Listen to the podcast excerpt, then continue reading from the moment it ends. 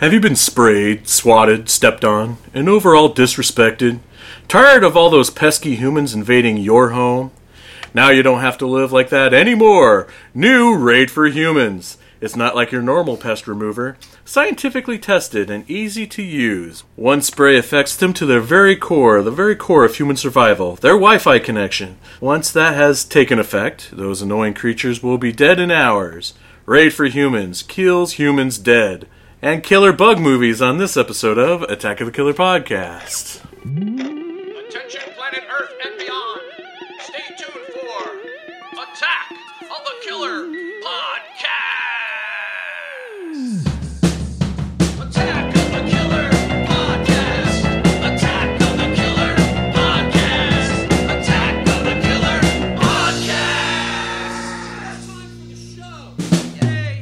Greetings and salutations.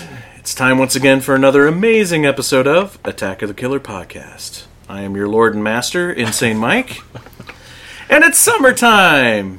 And we are celebrating the only way we know how discussing killer bug movies in an episode we call June Bugs. Get it? It's June. That's right. this episode is a very special thanks to Brian, who would do killer bug movies every June on his blog. Uh, Brian, you want to uh, share the blog site for everybody? Uh, yeah, that, you can find that at cinemasichistapocalypse.blogspot.com. Say that three times fast. Exactly. That's why I made him do it. Yep. I wouldn't be able to say it once, apparently. So today's episode is brought to you by the letter P. P makes the P sound. P. P. Many words begin with pizza. Or, You're right. You're right. Not editing that one. many words begin with P. Like what? One more time. Many words begin with P. Pizza. Pizza starts with the letter P. Prostate. Prostate also oh. begins with P. You know what else begins with the letter P? That's right, Patreon. Patreon is a way to donate to your favorite musicians, filmmakers, and podcasts. You too can donate to our Patreon here at Attack of the Killer Podcast. There are different tiers you can donate with various perks, including but not limited to bonus episodes made especially just for you, the Patreon donors. So go to patreon.com backslash AOTKP and donate today. Do it! So, Attack of the Killer podcast is a proud member of the Phantom Podcast Network. Check out all the shows at downrightcreepy.com backslash phantom. Now, now that you are a listener to the network and you have stumbled over our show for the first time, uh, first of all, where have you been all my life? What Attack of the Killer podcast is is a show about a group of friends who share a similar interest, and that is horror movies. We come up with a topic and freely, freely discuss films within that topic. So I want to take this opportunity to warn you that there are going to be spoilers. It's just inevitable. It's going to happen. They come without warning and strike when you least expect it. Just like at the end of The Sixth Sense when Bruce Willis. Hey! the- See? when you least expect it. That's right. So now it's time to introduce you to the podcast True. He was recently attacked by ants, and they were pinching him all over. That's the last time he goes to a family reunion. Jason Bollinger. Oh man, they're nasty. Hey everybody. She has a nice set of feelers. Talking about her sensory organs. Come on, get your head out of the gutters. I'm referring to her antenna. Terry Turford. Um.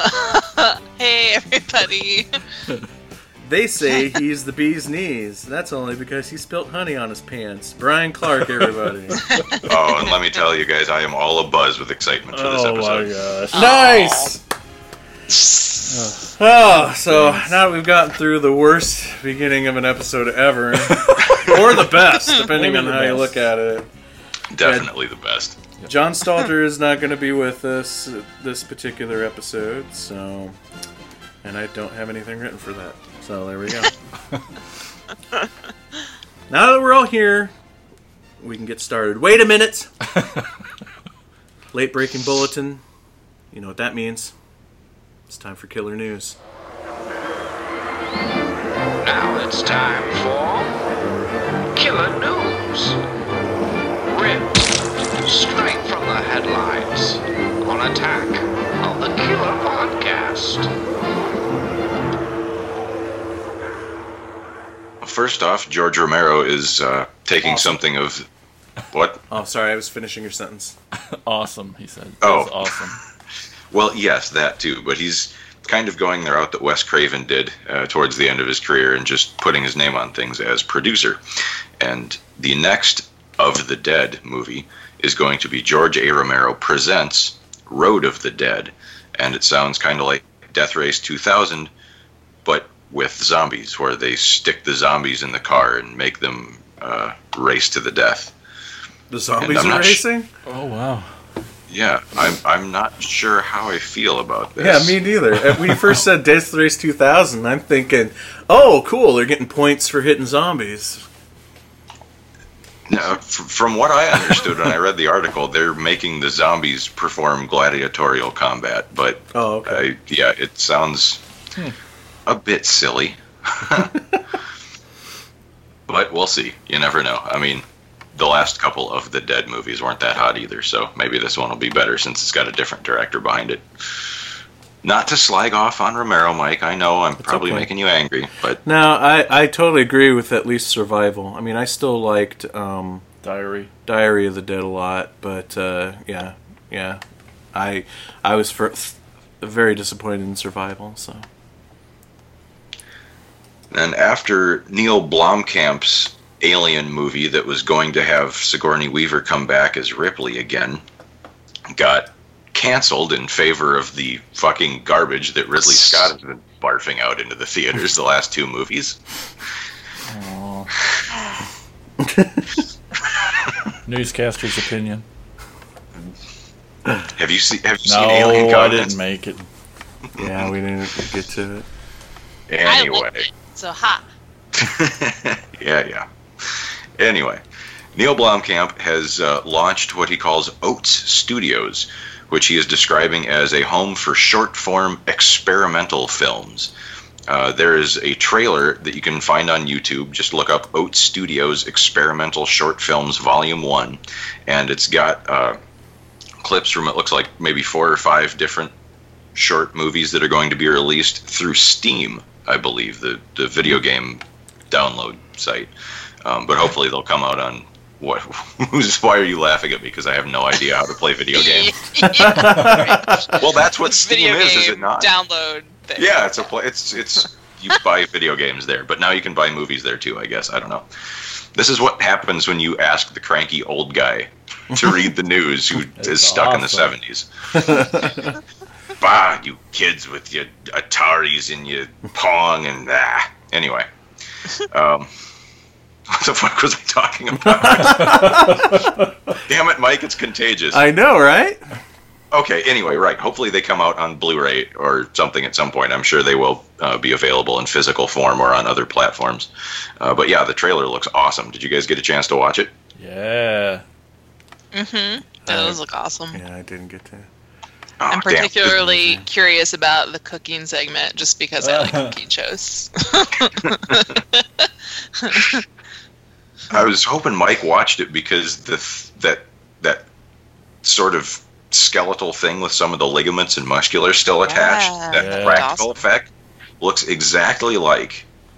Mike, have you seen the movie Screamers? No, I'm not talking about the one with Peter Weller. I'm talking about the Italian movie Island of the Fishmen that got retitled as Screamers in the States. I th- I, if it's the one I'm thinking of, I, I think I have. The, video, the video cover has a skinless, like Yeah, a guy who's been skinned alive, like screaming, and it says something about the worst thing about them is that they've been turned inside out, but they're still alive, or something like that. okay, yeah, There- yep. I can see there- that cover in my head a- right now. Yeah, there's a skeleton, like a, you know, gory, gross skeleton thing in one of these trailers that looks just like the cover of Screamers. That's immediately Nice. where my mind went. And I figured he'd probably be the only chance I had of somebody knowing what the fuck I was talking about. and the last thing I've got is a amusing little uh, piece of goofiness. A Vietnamese skin clinic called Medcare Skin Center in Ho Chi Minh City uh, accidentally used the Umbrella Corporation logo from Resident Evil as their logo.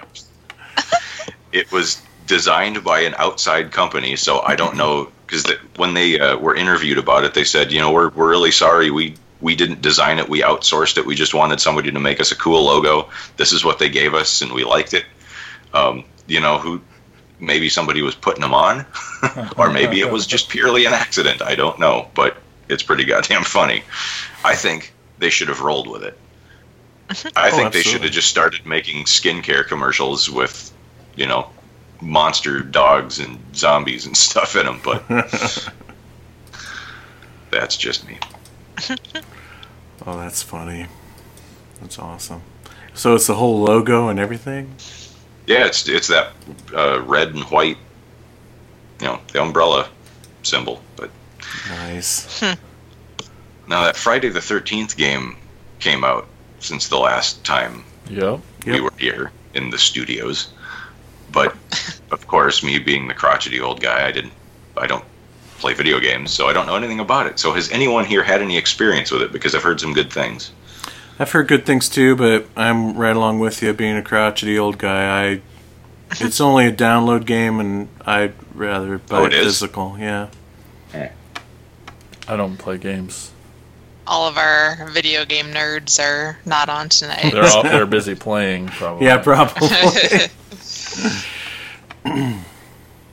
but like, what's what I what I've heard about it leading up to the release. Now, um, I haven't been following too much, you know, on as far as like reviews and stuff from people. But my understanding, it does it does just a, a really cool job of following the canon of the like original franchise. Like Thom Mathews comes back as, as the voice of Tommy Jarvis, and um, which that's enough to sell me right there. Yeah. Uh, and like the screenshots I've seen, the designs have been really cool, and like uh, Kane Hodder came back to be Jason in it. Like they used him, him for um, uh, motion motion animation. Um, Capture. Ca- yeah, motion capture. Thank you. so, I mean, I figure I'll play it eventually, but I just, I just didn't want to pay for a, a download. you want the real thing. I want a hard copy of it, and that, and I just don't want to. I don't want to take up the space on my system. You know, there's Sure. too much junk on there as it is anyway. So. That and God knows how much of our internet that would eat up trying to download that sucker. Anyway, so yeah, well, thank you, Brian, for the killer news. Um, um, oh, I do have one bit of news I want to throw out there. So, the new X-Ray Mary video is online. That's true. It's up to see. Um, Skull of Elvis, uh, written and directed by yours truly. It's Prescribed Very- Films production. Very Ed Wood gloriness. Yep, yeah. Very in tribute to Ed Wood. So you can go to the Prescribed Films YouTube page to check it out. Is it also going to be on X-Ray Mar- X-Ray Mary's YouTube page? Okay. so definitely check it out. I want to see what people think of the video. Check it out, please. Leave comments. Get us lots of hits. That would be cool. Did you guys see it? Yeah, yeah, lots of fun. Cool. No, I'm sorry. Oh, That's okay. Well, he didn't watch your video, so it's fair. Yeah. It's fair. I have a video? No one told me. That's kind of unsettling. oh, I think you just meant the trailer or whatever. yeah. Oh, okay, good. Whew. that was a close call. cool. He thinks he's he's back to thinking there's no video of him. That's great.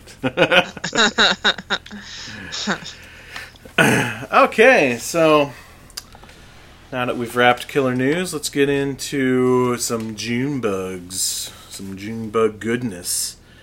And I I want to I wanted the one I was really looking forward to watching, but we could not track down a decent copy of it, and that was Phase Four. So, but Ah, I, yes. Did you watch it? I watched it still. did you watch it On I, YouTube. did you? Oh, oh, the YouTube one. oh wait, okay. no, I watched the MST3K version on YouTube. That when I clicked on that, that wasn't Phase Four. Uh, I don't know what I watched then. It was it, Space 1999 with um with Are uh you sure? Martin, Because it uh, was Landau. yeah. Did it have Martin Landau in it? no. No. See what I clicked on. mine it was- started. It was an episode for No, mine was Phase 1999. Four. I remember I, the movie went through the four phases and was very exactly what Brian was talking about with the kind of kick-ass cinematography of. Yeah, Yeah. it was awesome and it was hilarious. Well, So goddamn, I don't know how I ended up on some fucking I don't either. other buddy. episode, but it was like you know you said it was like one of the early episodes, and it was, and so I'm watching it, and then I, I, am like, okay, well I know how some some episodes they would show like a short film before the main feature. Hmm. So I'm watching it for a while. And I'm like, this seems really long. So I jumped ahead, and I kept jumping ahead, and it was Space 1999 the whole time. I'm like, all right, That's weird. whatever. Yeah, That's that's, weird. weird. So All right, so- you, you said you you enjoyed the the episode then, Jay, like as a Mystery Science Theater episode as well. Def- well, definitely as a Mystery Science Theater because Look, I haven't met one watch- episode I didn't like. Right. But I started watching it. I didn't get all the way through because those the early episodes because that was from when they were still a cable access Yeah. show Yeah. in Minneapolis on KTMA, yep, and those were largely unscripted. yep, you could tell. So it's very free form, and yeah, Yep. you could tell. It was, it was my first. I, I don't know if I've watched any of those uh, Those- cable access versions. Yeah. yeah, I so had, it was I my first either. one. So I watched it for at least as learning, uh, uh for MST3K. You know, Yeah, just for the it- it's experience an of it. It's an interesting historical artifact. It's Yeah, not not something you would show to somebody to convince them they should keep watching Mystery Science Theater. Yeah, exactly. Right. But even though I watched the wrong episode, um, by watching one of those early, it really had a um, cable ac- uh, public access feel to it. Like it just reminded me of our public access days. So. and that and with all the things that the half of the show that continued on to be the show we knew and grew in love it was so cool seeing those like moments or seeing dr forrester's playing this character and he's like a fucking kid and he's you know or somebody's you know like it was really interesting to see the early on stages of it but the movie Phase Four, which I watched, was still pretty cool. Yeah, it's honestly probably my favorite science fiction movie. I absolutely love that flick, and I, it's too bad you couldn't have seen it in high def because that Yeah. cinematography is just phenomenal. So tell us tell us about this movie, Brian. For those who who haven't, I mean, like I haven't seen it before. I've listened to a podcast called The Projection Booth that did a really cool job of of of explaining it to me, and I've been wanting to see it ever since. But uh, I want to hear your interpretation of, of this movie.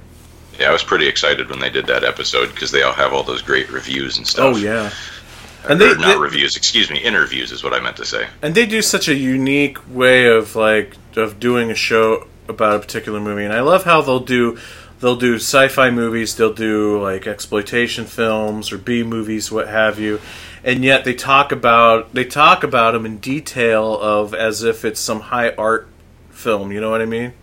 Yeah, yeah, it treats it all very seriously. Yeah. Anyway, so phase four.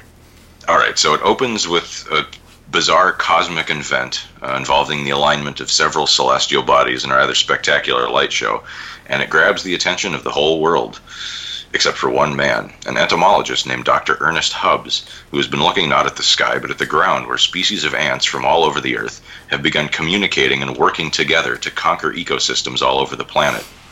They go after some of their natural predators. Species of ants that should be antagonistic together are, or towards each other are seen uh, working together, building hives and stuff. And so uh, he enlists the help of a game theorist named James Lesko, who had been working on the language of killer whales, and they set up an isolated research center in the middle of the Arizona desert to study the ants' behavior and try to communicate with them.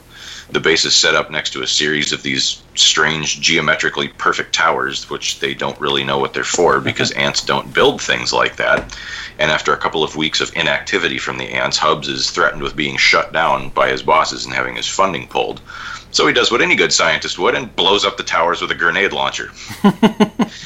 Nice. The ants' retaliation is two pronged, both blowing up the scientist's truck and generator and attacking the farm of a family of holdouts near the research base. They herd the family toward the base, and as the base is hermetically sealed and has no windows, Hubbs and Lesko have no idea the family are outside trying to get their help when they blast the land all around them uh, with this highly concentrated yellow pesticide foam.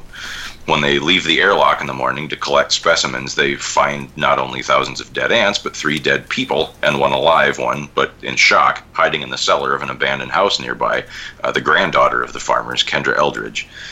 Uh, when the surrounding area is evacuated and help is hundreds of miles away, the only thing they can do is take her back to the lab and hope she doesn't die on them. She recovers just fine, but picks the moment Hubbs begins to separate his few living test specimens to start walking around and talking. And when she sees the ants, she freaks out and smashes a table full of glass boxes and tubes and sets all the ants free. Hubbs hurries everyone into the next room and floods the contaminated compartment with poison gas, but not before he got stung by one of the ants, and his hand is already starting to swell up. In what is, I think, just about the coolest sequence of the movie, uh, the ants take samples of this yellow pesticide back to their queen, which isn't actually an ant, but a pepsis wasp fitted with a fake abdomen. And wouldn't you have loved to sit in on that makeup session? Yeah. Because pepsis wasps have one of the most painful stings in the entire insect world. so I wouldn't have wanted, been wanting to be the guy who got stuck with that job. Um, she eats this poison and starts laying yellow eggs to match the yellow pesticide, which starts hatching yellow ants that are immune to the pesticide. And it's such a cool sequence because we see several different worker ants lugging this wad of hardened foam poison through the nest and dying from exposure to it. And as one collapses, the next one comes and picks it up. And they just have this chain of dead ants until the last one collapses at the queen's feet and, and gives her the poison. Uh, the yellow ants swarm over the toxic land around the laboratory and build more towers.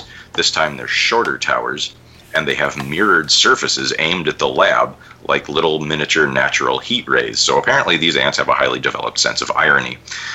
The homemade heat ray starts cooking the humans. Yeah. The homemade heat ray starts cooking the humans trapped in the dome, and when one of the ants blows up the air conditioner, the temperature quickly rises mm-hmm. beyond the point where the other systems can function. Without the computers, they can't continue working on a method of communication, and Hubbs, who is now suffering hallucinations from the ant venom, is in no condition to help. Uh,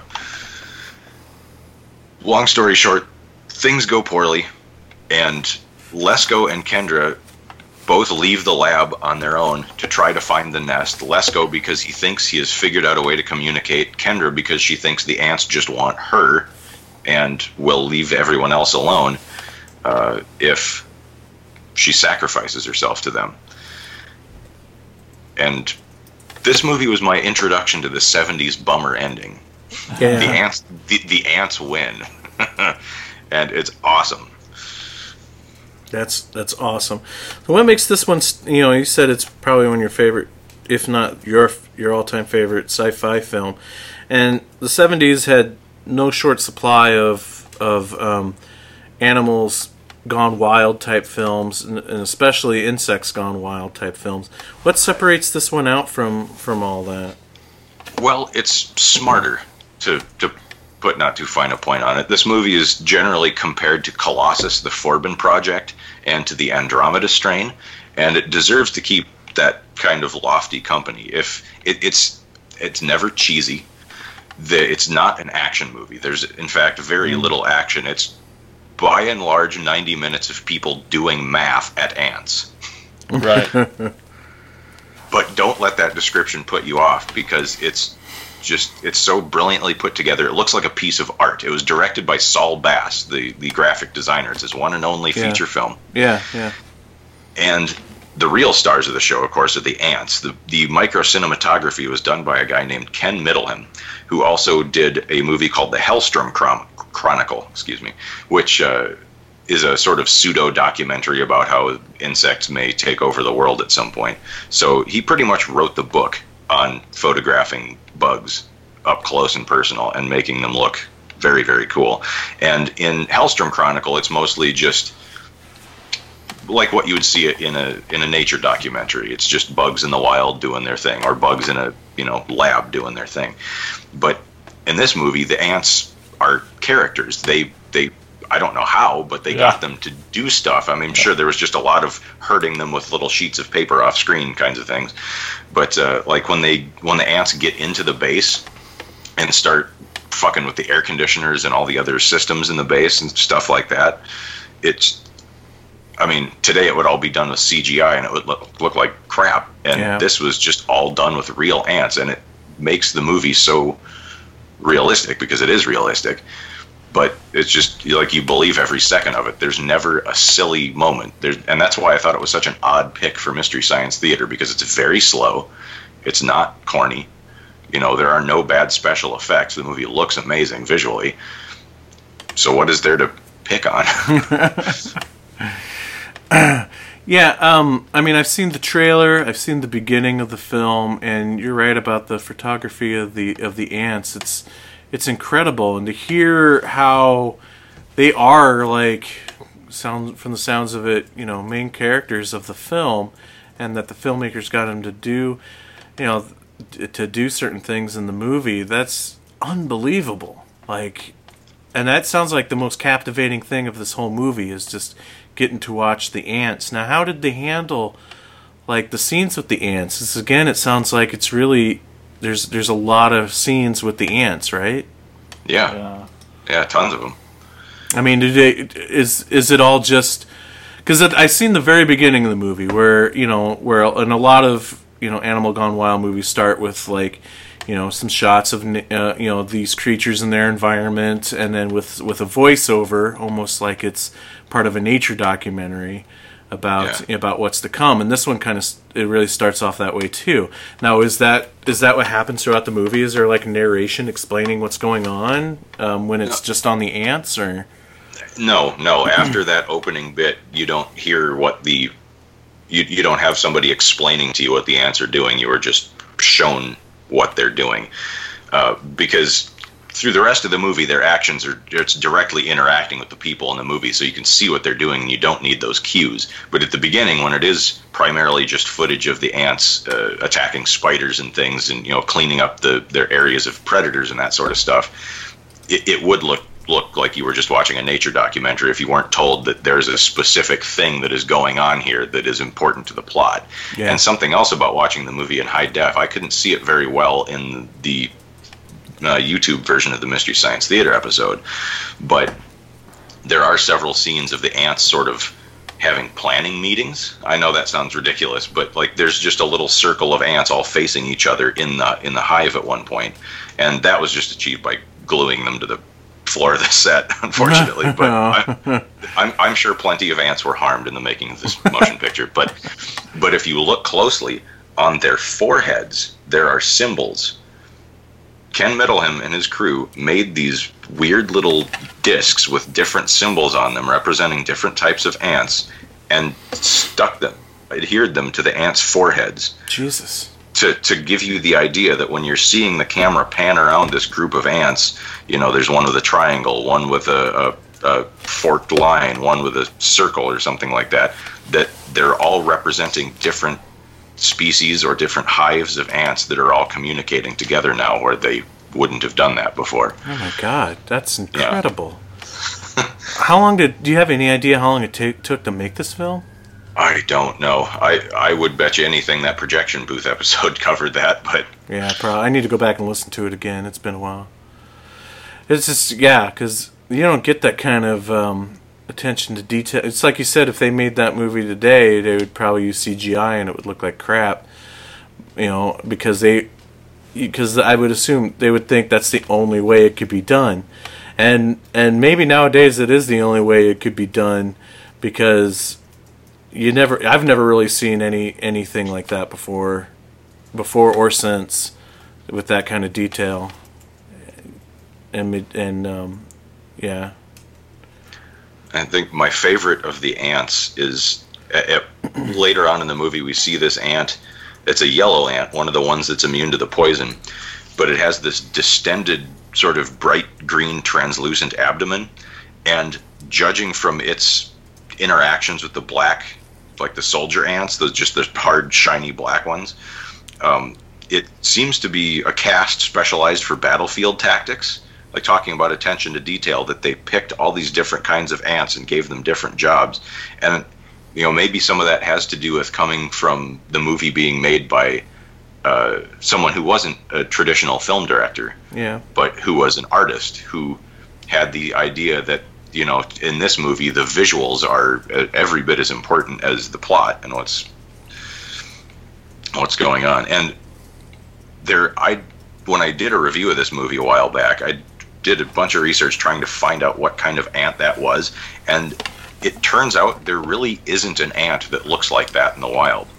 So what they probably did was found one of those uh, uh, an ant that actually was yellow and then fed it a bunch of colored sugar water that would be my that would be my guess i, I don't know exactly how ant biology works and if that Yeah. that would actually have that effect but yeah i could not find any corresponding ant species that actually looked like this thing they might have been be able to pull off some optical effects with uh, just just based on having the ants of different color and stuff.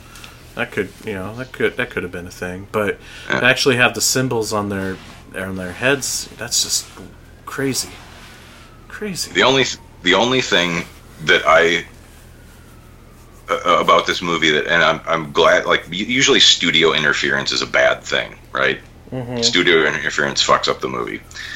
Well, the writer Mayo Simon had written and Saul Bass had shot a very different ending for the movie because as, as it is, the movie just ends with the uh, now essentially possessed by the queen ant, you know, under her mind control, uh, Lesko and Kendra looking out over the desert, and Lesko is giving this sort of voiceover about, you know, it's a new world that belongs to the ants now.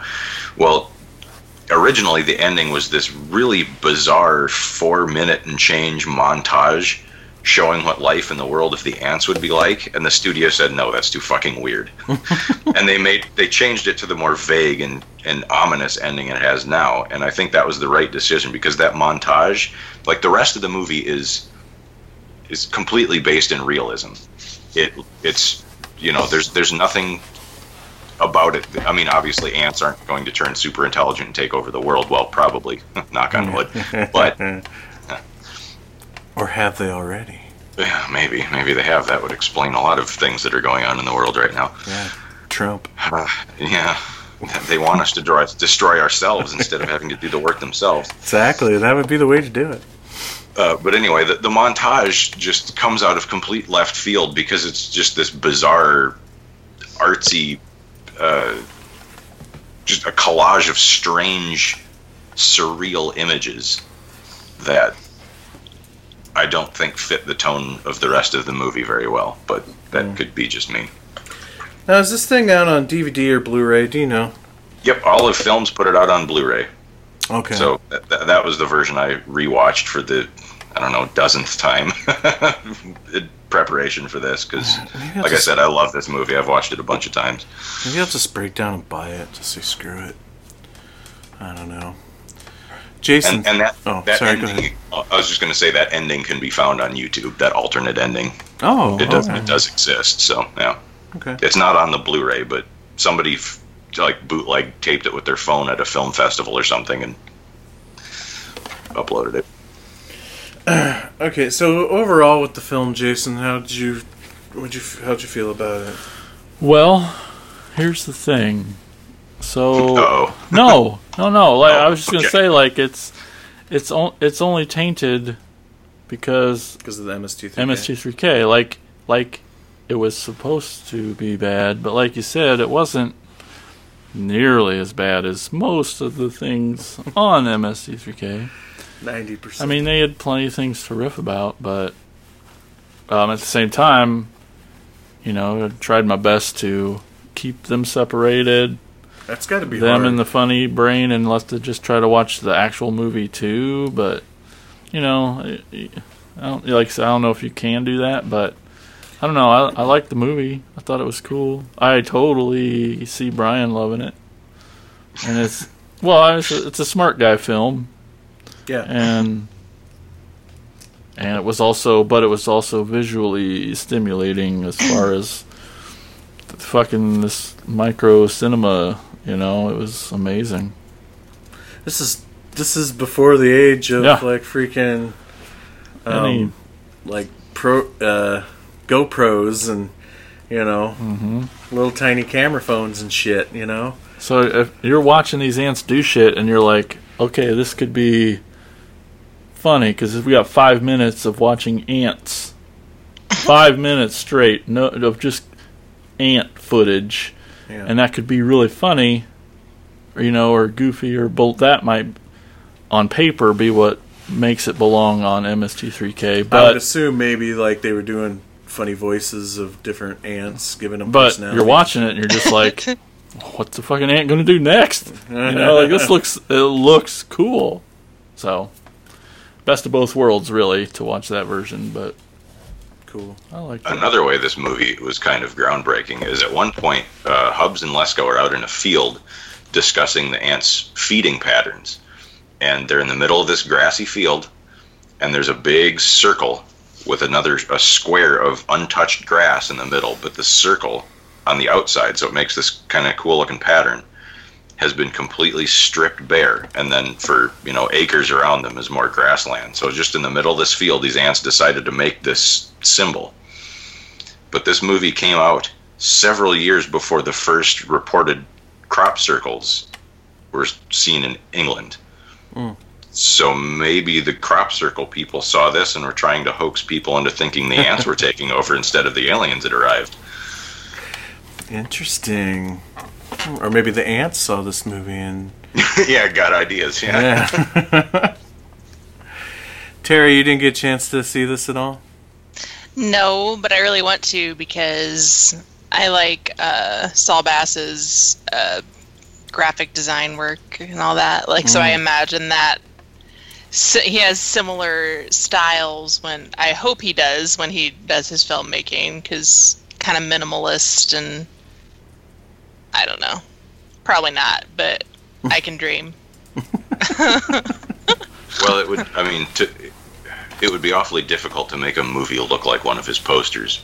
Well, yeah, But, but, you know, yeah, the, it, color, it's not. those colors and I don't know.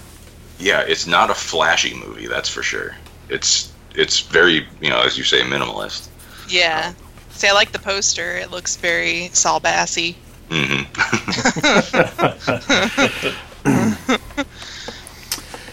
Yeah, I, again, I'm just, I'm just in shock and awe. The idea that they got the ants to do things that they want them to do in It this really movie. It really did seem like it.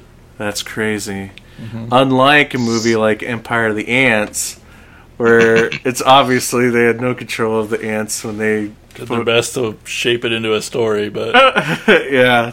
Did you guys all get to watch Empire of the Ants? yep. Oh, a- another one I've loved for many years. Terry, did you watch Empire of the Ants? No, I didn't get to that one. Oh, okay. Joan Collins, man, come on.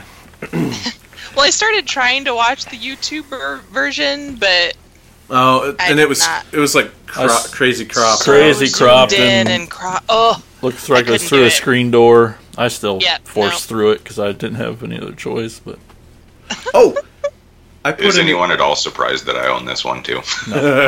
nope. I put. I forgot to tell you, Jason. I put a new. Um, this is great for the podcast. I put a new uh, uh, app on the Roku that had Empire of the Ants in- on it. You just had to watch it with commercials about every five minutes, but it was looked the whole fine. movie, and they actually got a lot of good movie. I forget the name of it, um, but they had a lot of really good movies on there. So when that's I really helpful. yeah, good.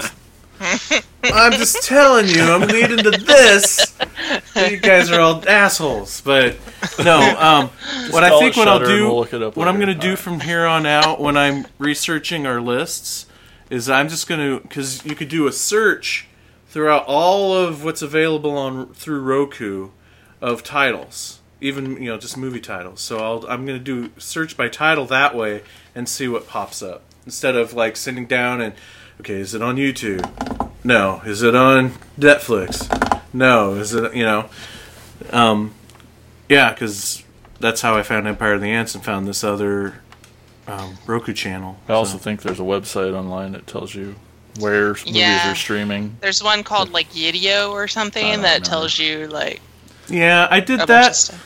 I, I did that. I can't remember the name of the Not always site, but it was definitely outdated. Was the one when the one I looked at because you know I think I told you guys that them was on Netflix Oh yeah. and it's not. Wrong. So, yeah. So I'm and not. that made me very sad because I haven't seen that one in years, and my VHS literally fell apart from Oh, no. overuse several years ago. So I don't blame you, but we, we'll get to them. Um, but I want to I want to jump back to Empire who? of the Ants. Yeah. ah. It's funny. Okay.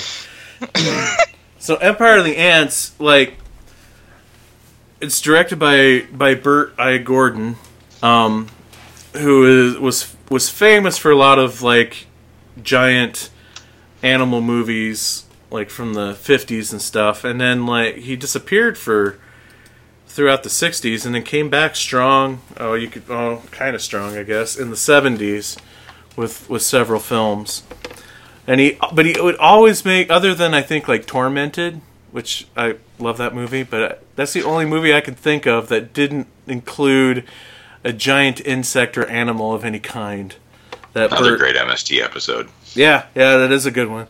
Um, that that uh, Bert I I Gordon um, directed, and his initials, by the way, spelled big. So, uh, Empire of the Ants, based on H.G. Wells. It's got Joan Collins in it. It's a fun. It's a fun movie.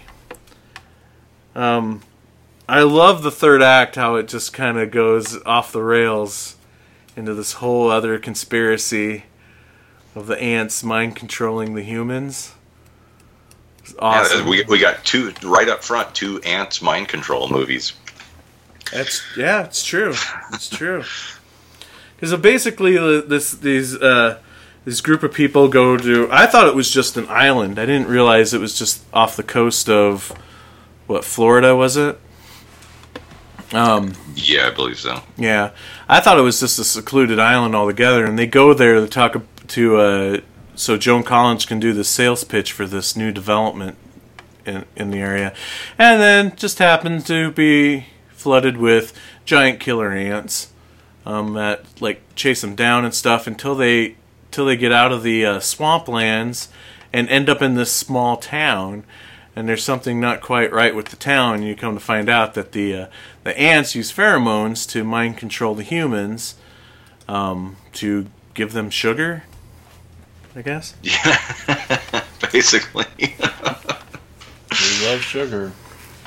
And and Bert uh, and Bert Gordon pulls out all of his tricks um, for special effects, pulls them all out. Like, and I was talking about how he can't, you know, they obviously can't make the ants do what they want to do, but there's one of those shots, just like in in almost all of his giant insect movies, where it's just like a matte painting or picture like a fucking postcard. yeah, yeah. And it's the one of the it's one of the silo where the ants are going in to eat the sugar, and the ant and one of the ants is like crawling up the side of it, so it looks like this ant is like almost floating in midair, you know? climbing off into the sky, Yeah, exactly.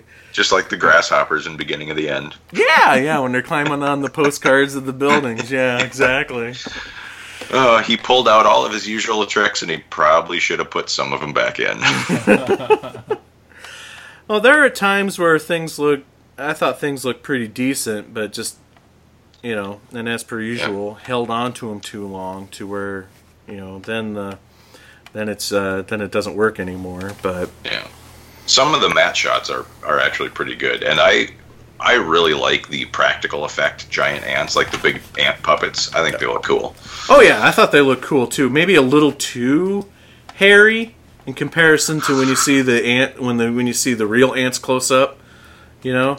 But uh, Yeah, that that would be my only thing, and I and I like how you can always tell when it was a practical giant ant head effect because the camera wouldn't stand still long enough for you to really fixate on the fact that it's mm-hmm. an ant puppet head. Yeah. Now, what you said about it going off the rails at the end, they get to the town, and the ants have taken everyone over, and they're just making people feed them sugar. But you know, when it got to that part, and that's I've again, this is another movie I've seen many, many times, and I'd never thought of this before. But this time when I was watching it, it's basically Deliverance or Walter Hill's Southern Comfort, but with giant ants. Because it's a story. Uh, follow me here, though. It's a All right, tale of sur- it's a tale of survival on a river. There's your Deliverance, right? Because most of the movie is the survivors of these real estate scammers trying to get up river to get to a town. And then at the end, the town is all in on it. Ah, It's the same basic plot. Thank God none of the ants tried to fuck them along the way. yeah. I was just waiting, waiting for that scene when an ant would say, "Squeal, squeal, squeal like a pig." You've got pretty mandibles, boy.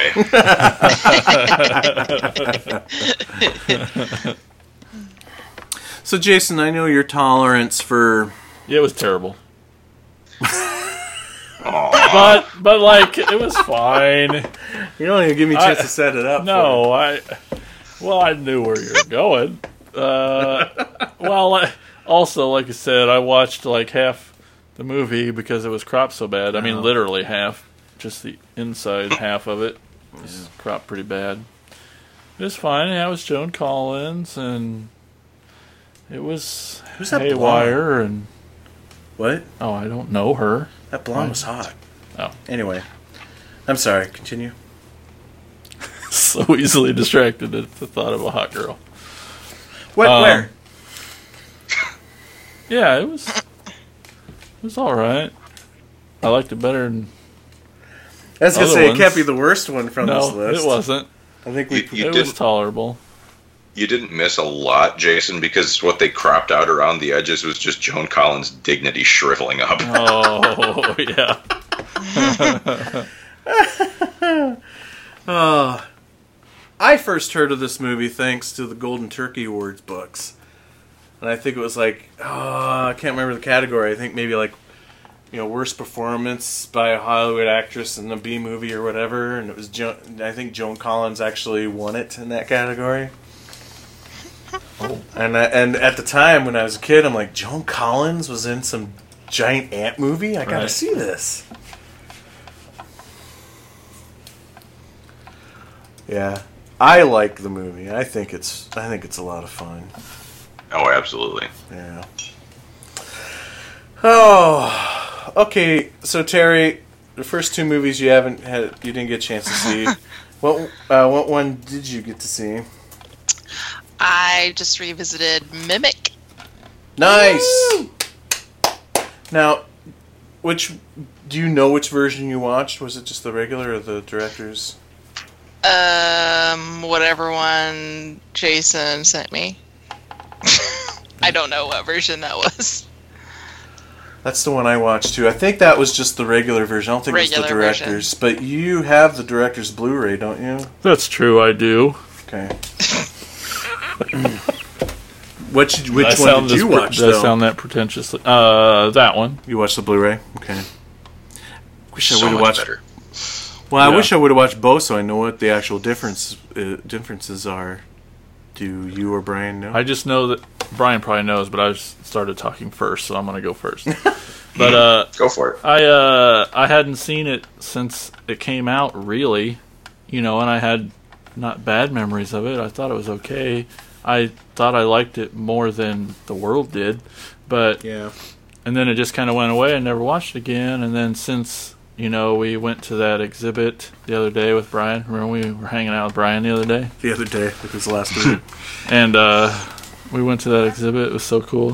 Yeah, and I cool. came home and I bought all Guillermo's movies. and uh, so I had got this and I watched it and I'm like, that was fucking better than I ever remembered. And it was probably because it was the director's cut, but it was also looked amazing on Blu-ray, and I had uh, been traveling through his filmography and have been watching a lot more Guillermo than I ever have. So Yeah. it it had a very I know he says it's probably his least favorite film and he doesn't like it that much. Guillermo said that on some bonus stuff I watched w- with other films, but um still I I loved the Guillermo-ness of it in Yeah. this Hollywood movie. I know So- when like when you when you were watching it, I made the comment of my memory of it being not feeling like a Del Toro movie, and then when I rewatched it, I picked up on all of the Del Toro stuff. Absolutely. Yeah. Anyway, I liked it a lot more than I thought I did back then, and I'm glad I watched it again in this very, you know, gushy Guillermo glasses I have on now, and and I, I liked it a lot. Okay, go Brian, go. Uh, I would highly recommend listening to the commentary that's on that Blu-ray. Ah. It's very informative. Kind of details the story of how the movie came to be and how it came to be what it was in the theater and how they got the director's cut put back together. He can't go into a lot of detail for legal reasons because the Weinsteins have lots of money and that means they can hire good lawyers. but uh, the the director's cut is significantly longer. It removes virtually all of the second unit stuff. So it's other than a couple of shots, everything was what Del Toro shot, and he said that the one of the biggest things he learned from making that movie is that he would never ever do second unit in another movie again. So now when you watch a Guillermo del Toro movie, he was there overseeing every frame that you see on the screen. He doesn't do second unit because the studio had several second unit directors go out and shoot action sequences and more explosions and jump scares and stuff. And so all that stuff gets taken out in the director's cut. And all the long, drawn out scenes of suspense and symbolism that Del Toro is known for get put back in. So uh, he he's much more favorable now toward it because of how much he learned from making it and how to deal in Hollywood. Um, And he he knows that the even the director's cut version isn't the version he wanted to make, but it's the closest thing we're going to get. So he's kind of made his peace with it. Cool. So yeah, that's. Oh, and uh, right at, at the end of the movie, when uh, hero scientist guy goes back in to blow up the nest, the that the shot of all the bugs falling from the ceiling and flying, like so, it kind of gives the impression that there's this huge underground cavern full of these things. Uh-huh.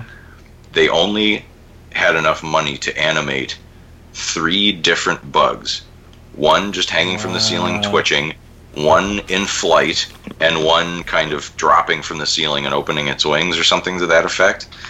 And because it was in the brand new days of CGI back then, he said he and the animators stayed up for like two days straight, three days straight, that? just layering all the different bugs in there because it was such a labor intensive process. Oh man. Oh, Now man. it's a click of a button. It's called the Mimic. I'm just kidding. Uh, so Terry, what are your thoughts on Mimic? It was good. Do did we do a synopsis already, or was I spacing out? No, we haven't. You can go ahead. Okay. Um. So Mira Sorvino, who I can only ever remember from being in Romy and Michele's high school reunion, is in this, and Yeah, she she's plays this hot. doctor. That's why I like She's- this movie. Uh, yeah. Well, I like it because Jeremy Northam is in it and he's hot. So, ha. Um. so. She saw your hotness and raised it. That's sexist. I'm offended.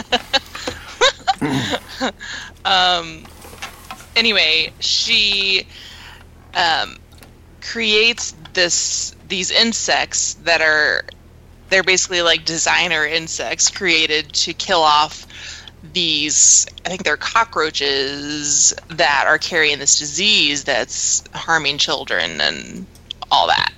Um, and then years later, these insects that she created have evolved, and now they're trying to destroy humans. Is the gist of it. Mm-hmm. They yeah. No, it's good. It um I like the uh the little boy, like the the autistic little boy with the shoe shiner Gramps. Mm-hmm. He's pretty cool. Um oh and fucking um what's his face? Yeah. This is good good talk. Good talk. Josh Brolin. Josh Brolin, thank you.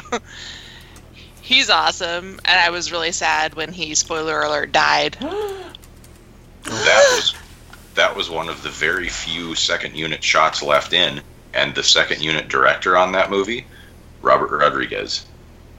No, really? Uh, hmm I didn't fucking. Oh, nice. I'm looking now. I believe you, but I need to see it for myself.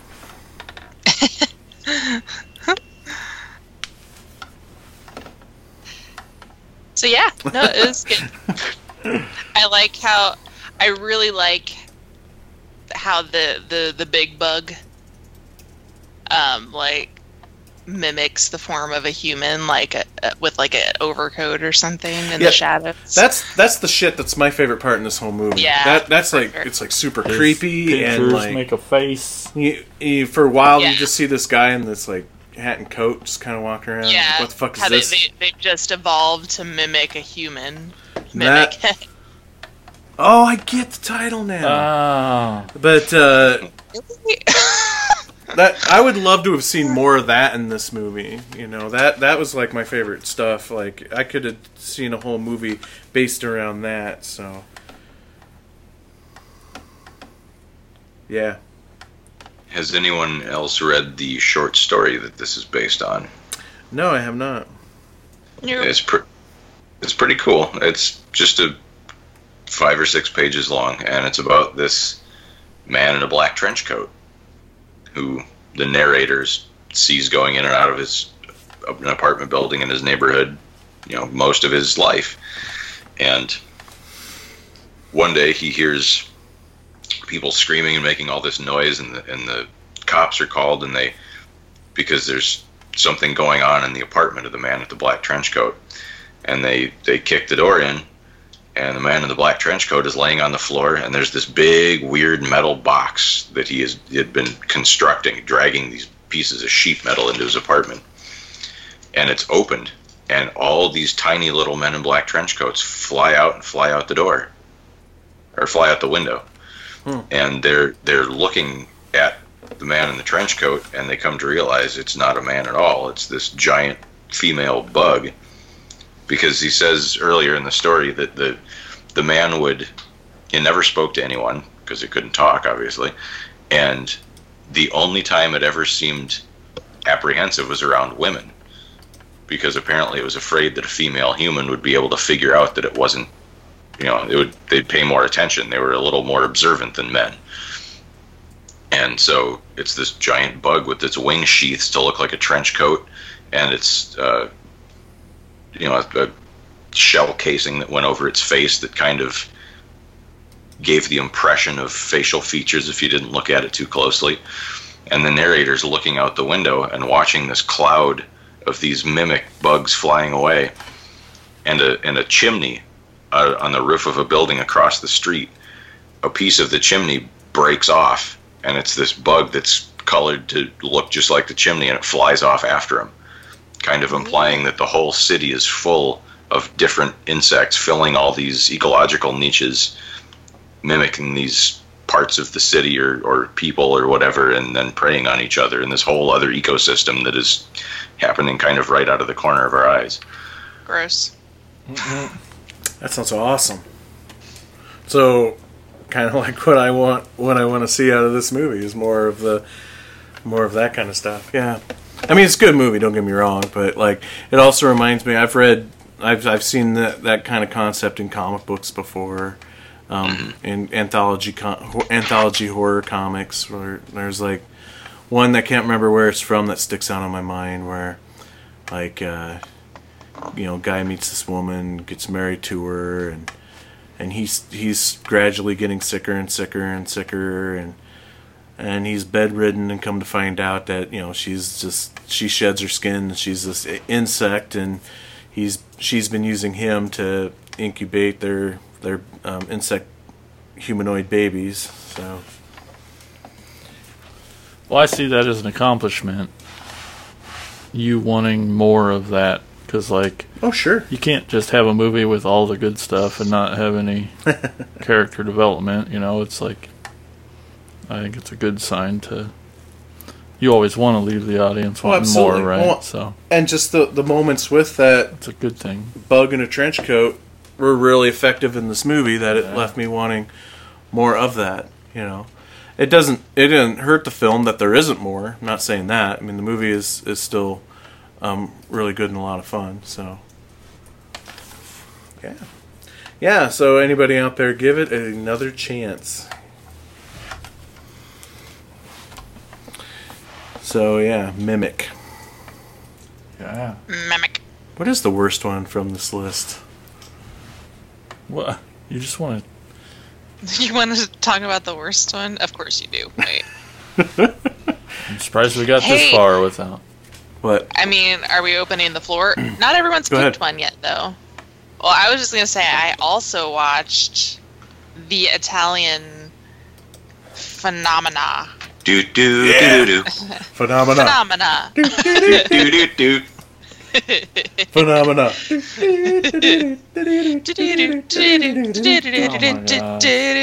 okay. You have to. Um, you have to. So yeah, I watched that. Yeah, I got a chance to rewatch it too, and I'm so glad I did. Um, I mean, I've seen it dozens of times before, but it's been forever, and felt like watching it with fresh eyes again. Such a great movie. I love it. It's good. it's got to be the closest thing I think Dario has ever made to um, an American style film, meaning that like there's a plot, there's there's a cohesive story, you know, Sort there's of. character motivation that makes sense, you know, Sort stuff like well, it does to me. Maybe I'm just that that um, uh, accustomed to Italian cinema that Yeah. this one stands out a little bit more, but. I mean, if if somebody murdered your Donald Pleasence, you'd want to kill them with a straight razor too. I get it. That's right.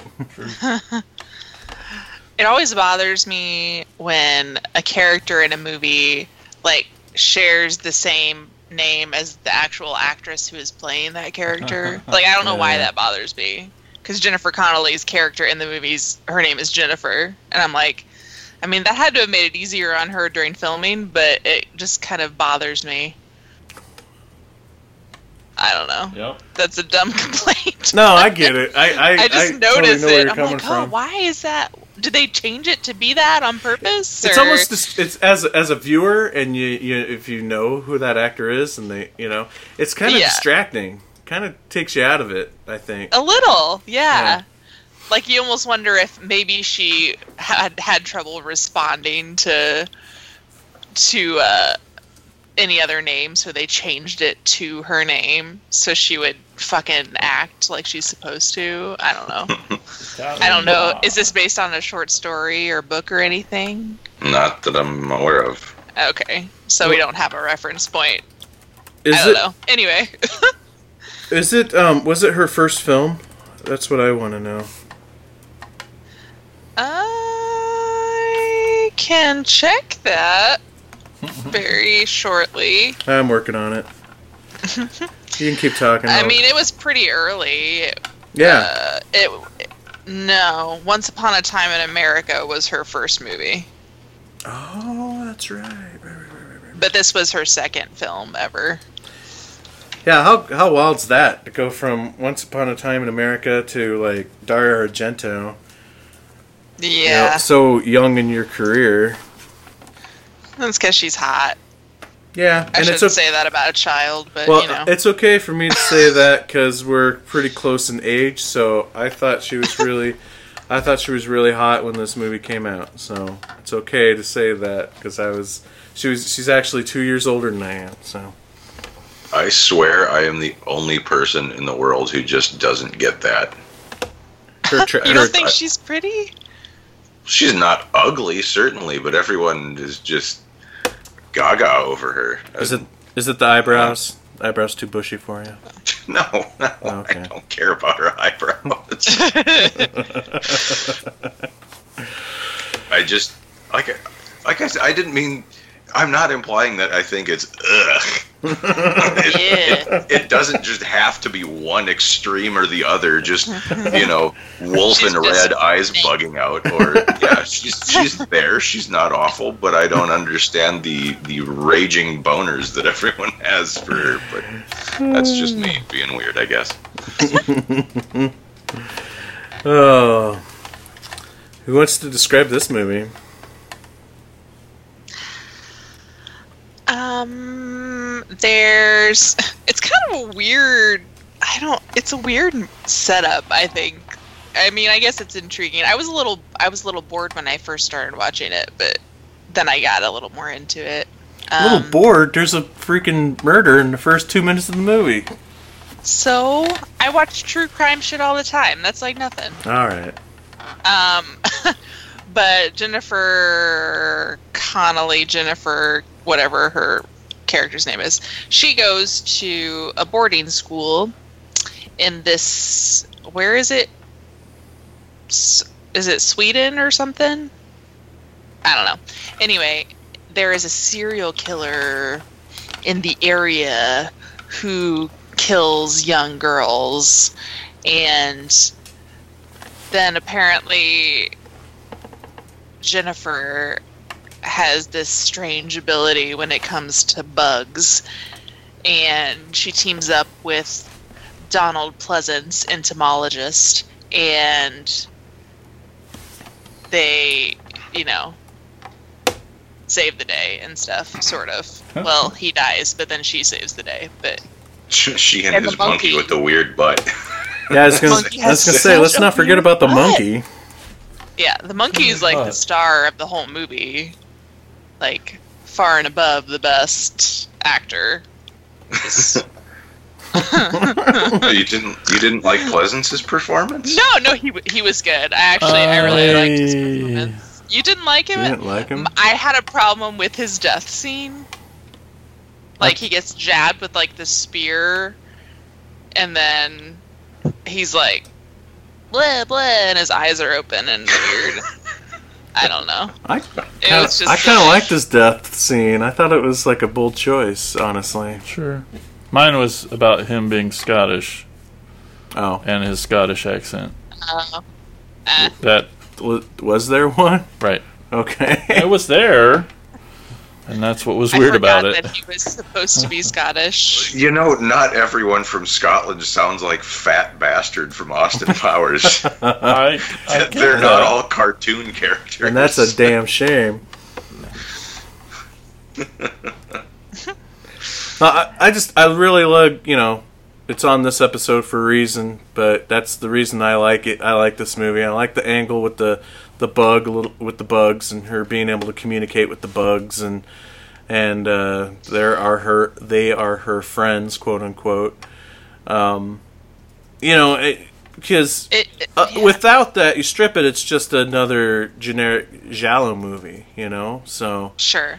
Um, and that's Until why you I get pre- to that horrifically deformed little kid at the end. Well, yeah, there's that too, but Yeah, I did I like miss something like with the was she like the guidance counselor or who was the killer chick? What was she at the boarding school? A teacher? Dean? what was Something. something like that. Yeah, So like she just Jennifer wants to go home and then all of a sudden she reveals that she's psycho when she had been fairly normal the rest of the movie. I don't know. it seemed like a really sharp turn at some point that I must have missed some sort of detail as I was watching, or maybe I spaced out or something. I don't know. No. Hmm. I'm trying to remember now. I already forgot. Well, yeah, because she's like, they, the boarding school people discover that Jennifer um, thinks that she can talk to bugs and stuff, and they're all like bullying her, and she freaks out, and then she makes the bugs like do weird shit and freaks all the girls out, and so Yep. Jennifer's trying to go home, Yeah. and she can't get her dad to send her a ticket. So then he has this teacher lady, I can't remember what her name is. Um, She, I, I think you're right about like being a dean or something. She was more than just a teacher. yeah, she yeah, she was a, an administrator of some Yeah, sort. yeah, yeah, yeah. And uh, so she's going to stay with her because she can't get another on a train until the next day. And then she goes to her house and then it's just like, "Oh yeah, I'm psycho and I have a crazy son and I cover my mirrors and I'm weird now." Like I don't know. it seemed a little jarring to me, I guess. I, I don't know. Maybe, maybe I don't know. I didn't feel it was very jarring, but then again, I've seen this movie f- a few times, so maybe that's why it doesn't to me. But I could swear there was like there's something that happens earlier in the film that Yeah, kind of gives it away that this woman's going to be the the killer. I must have spaced on that moment because I was like, "Wait, what? What is happening now?" I missed something for sure.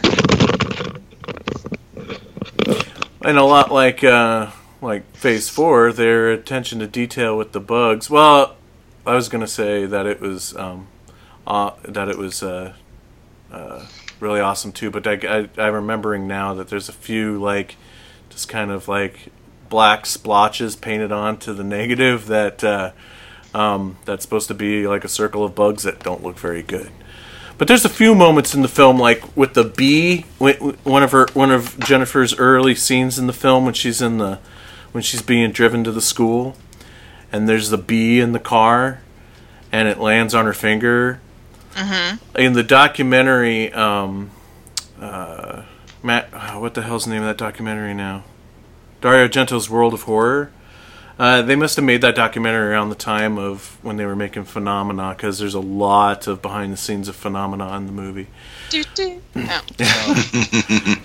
But basically, they had the they had the they had the bee they had the bee on a on a fishing line. They had surgically implanted a fishing line in this bee so they could like puppeteer the bee to, to go where they wanted it to.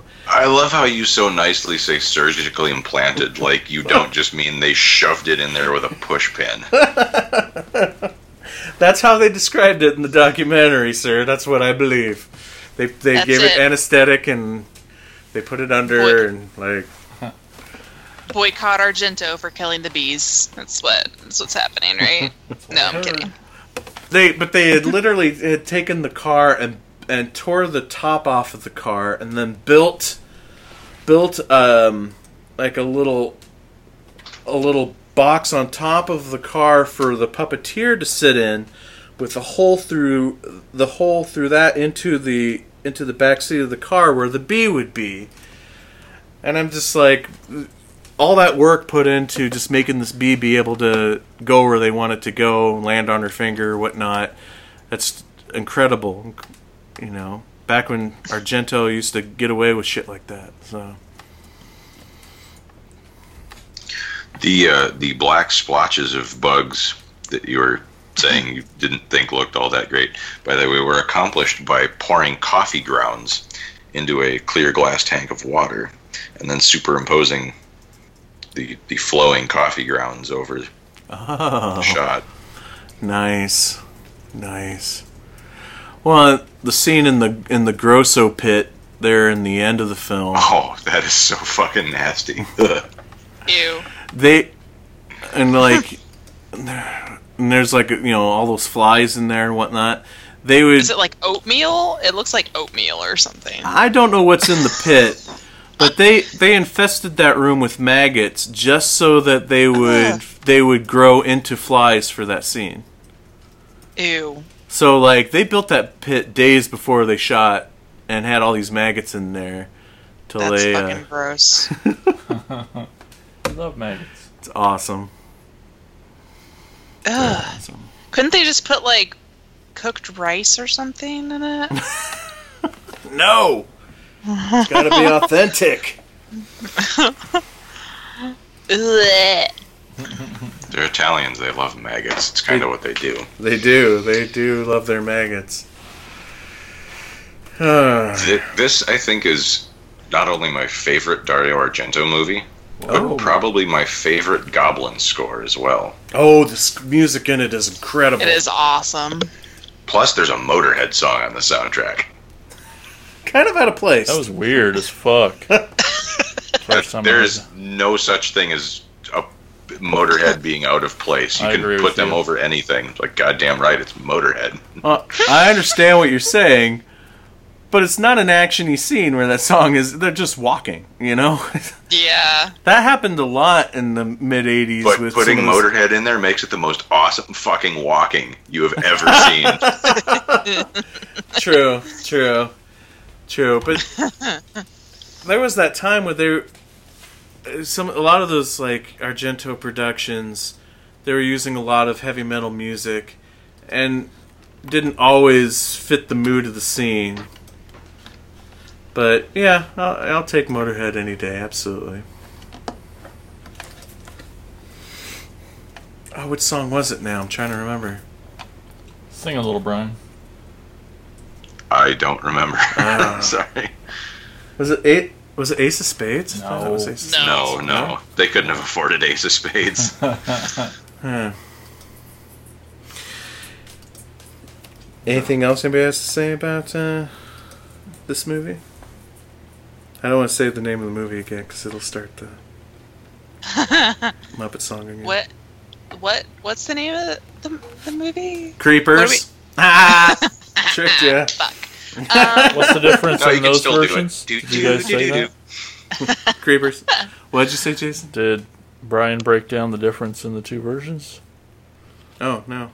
One's a lot shorter. I could have said that.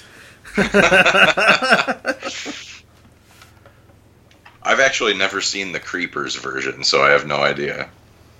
Because why would you want to watch a truncated version of an Italian horror movie? That just means all the good stuff's missing. Yeah, I probably have seen the because I know I owned at one point the Creepers VHS, but it's been so long I wouldn't be able to tell you what was what was in it, what wasn't. Fine. Yeah, I didn't want to know. but you asked. I say a lot of things. Oh, even Dario Argento says that this is one of his personal favorites of his work. Where's it rank for you? It's tough, you know. Rewatching it again, I had such a blast watching it again. There, that if you would ask me in the moment, I probably would have said this is my favorite. But man, I just have such a love for um, opera since the first time I ever laid eyes on it. That I think opera is always going to be my favorite. Um, I don't know, and I think I said this when we also rediscussed when we talked about um, when I rewatched. Uh, oh shit! There was another Argento film we talked about not too long ago. Anybody remember? No, we I like don't. I, I like how you think that's an uncommon occurrence. Well, yeah. Ugh. Tenebrae. oh yeah. Yeah. Talk- I was gonna say that, but I didn't want to. Video be nasties. That's why we talked about it. Yeah, and I th- and I think at the time I would have said that was my favorite. So I don't know. so I'm probably gonna stick with opera being number one. And, uh, and Fucking ant was on my arm. I was Oh. freaked out. and it was yellow. oh, true. Fucked up. It, did you look and see real close at its forehead if it had a little symbol on there? Nope, I flicked it at Mike as fast as I could.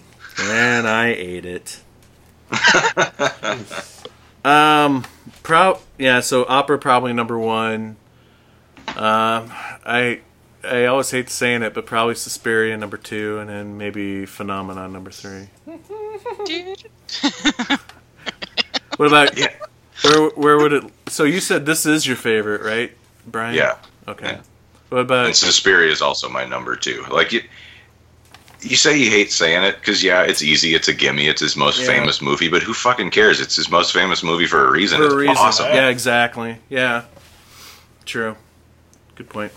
What about you, Jason? Do you? And I know you're not as versed in Argento. Hey, you as watch Brian your mouth. Oh, I've seen all the ones you've seen. I've probably seen more Of Argento or Italian? Argento. Oh, uh, no, I, I like it a lot. I- Uh, it's all, it's always been opera for me from the first time I saw it, but and then Suspiria. So yeah, maybe third, but no, maybe fourth. Tenebrae special What? It's- what's what would be third if it's fourth? Tenebrae. Tenebrae. Yeah, but it's up there, man. It's so good.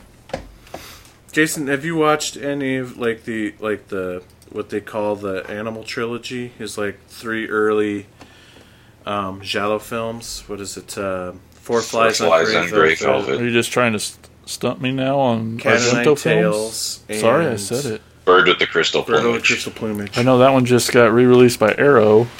That's right. It's coming out. That looked awesome. That was probably my favorite. Bird of the Crystal Plumage is probably my favorite out of the out of those Yeah. three.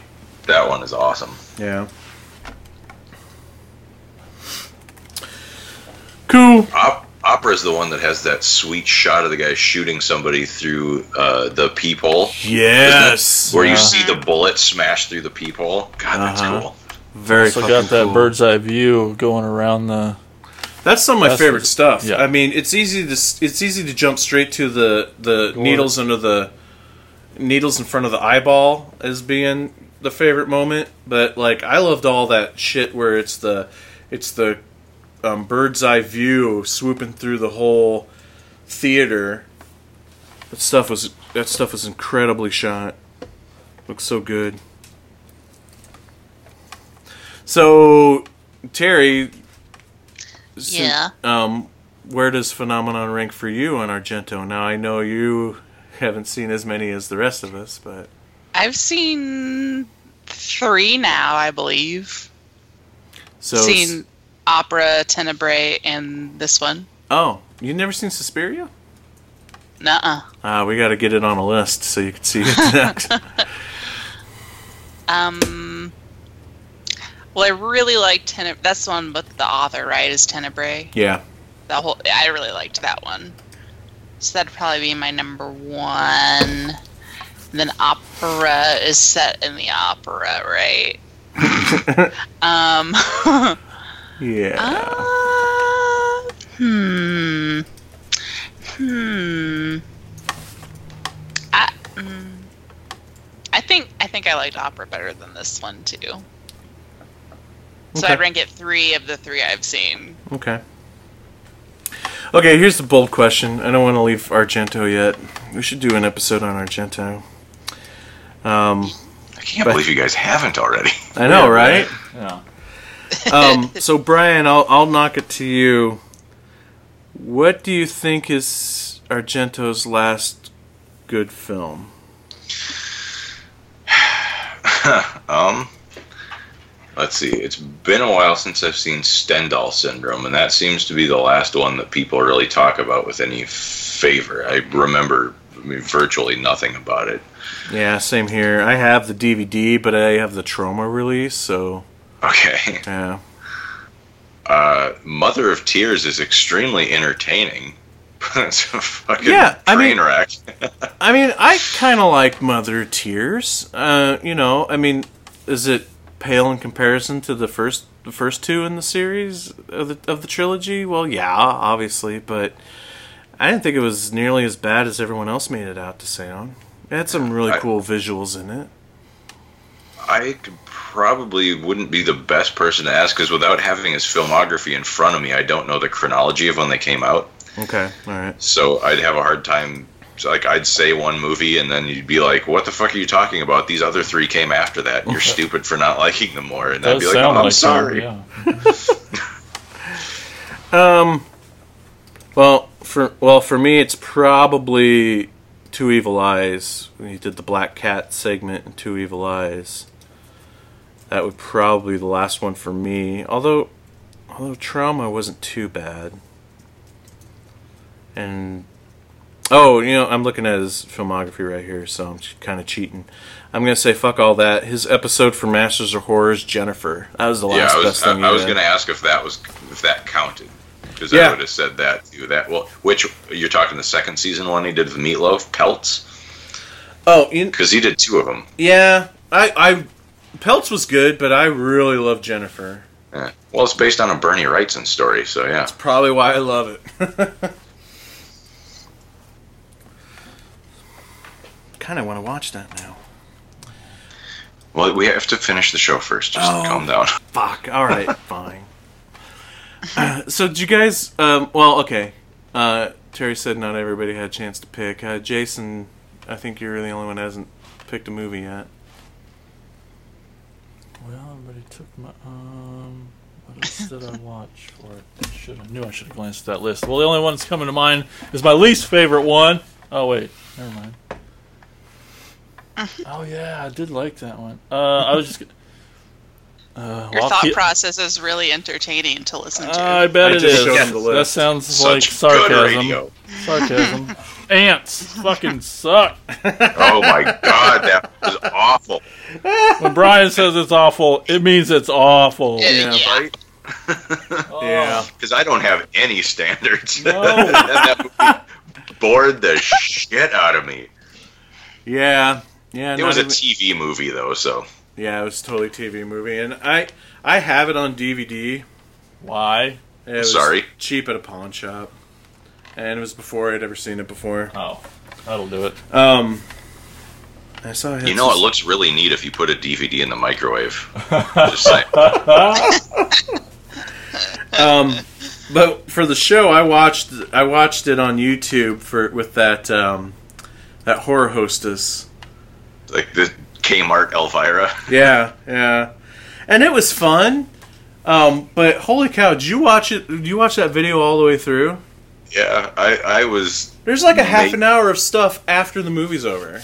Is that really? Yeah, of like I different may trailers. not have been paying that much of attention by the end. Okay. Yeah.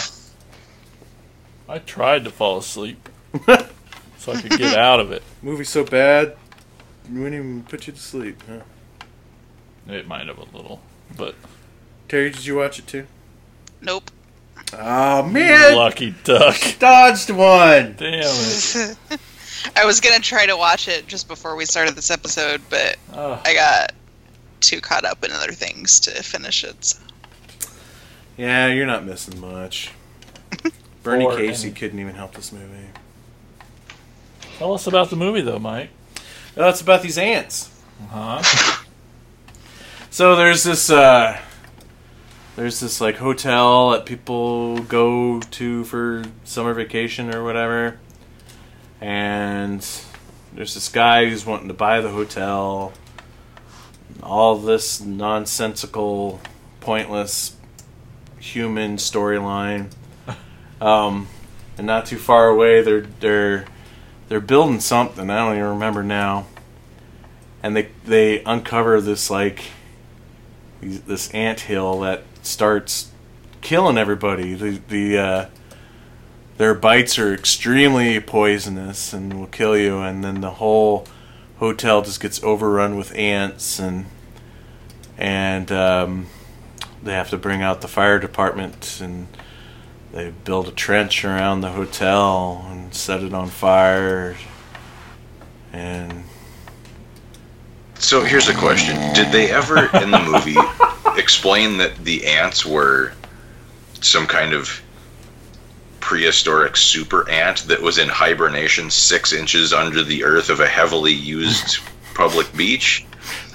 Or No, why, yeah. why the fuck do their bites kill people? Because yeah there was no explanation of what, because what while ants are related to wasps and some of them can deliver a small load of venom in a sting, none of them are even remotely lethal.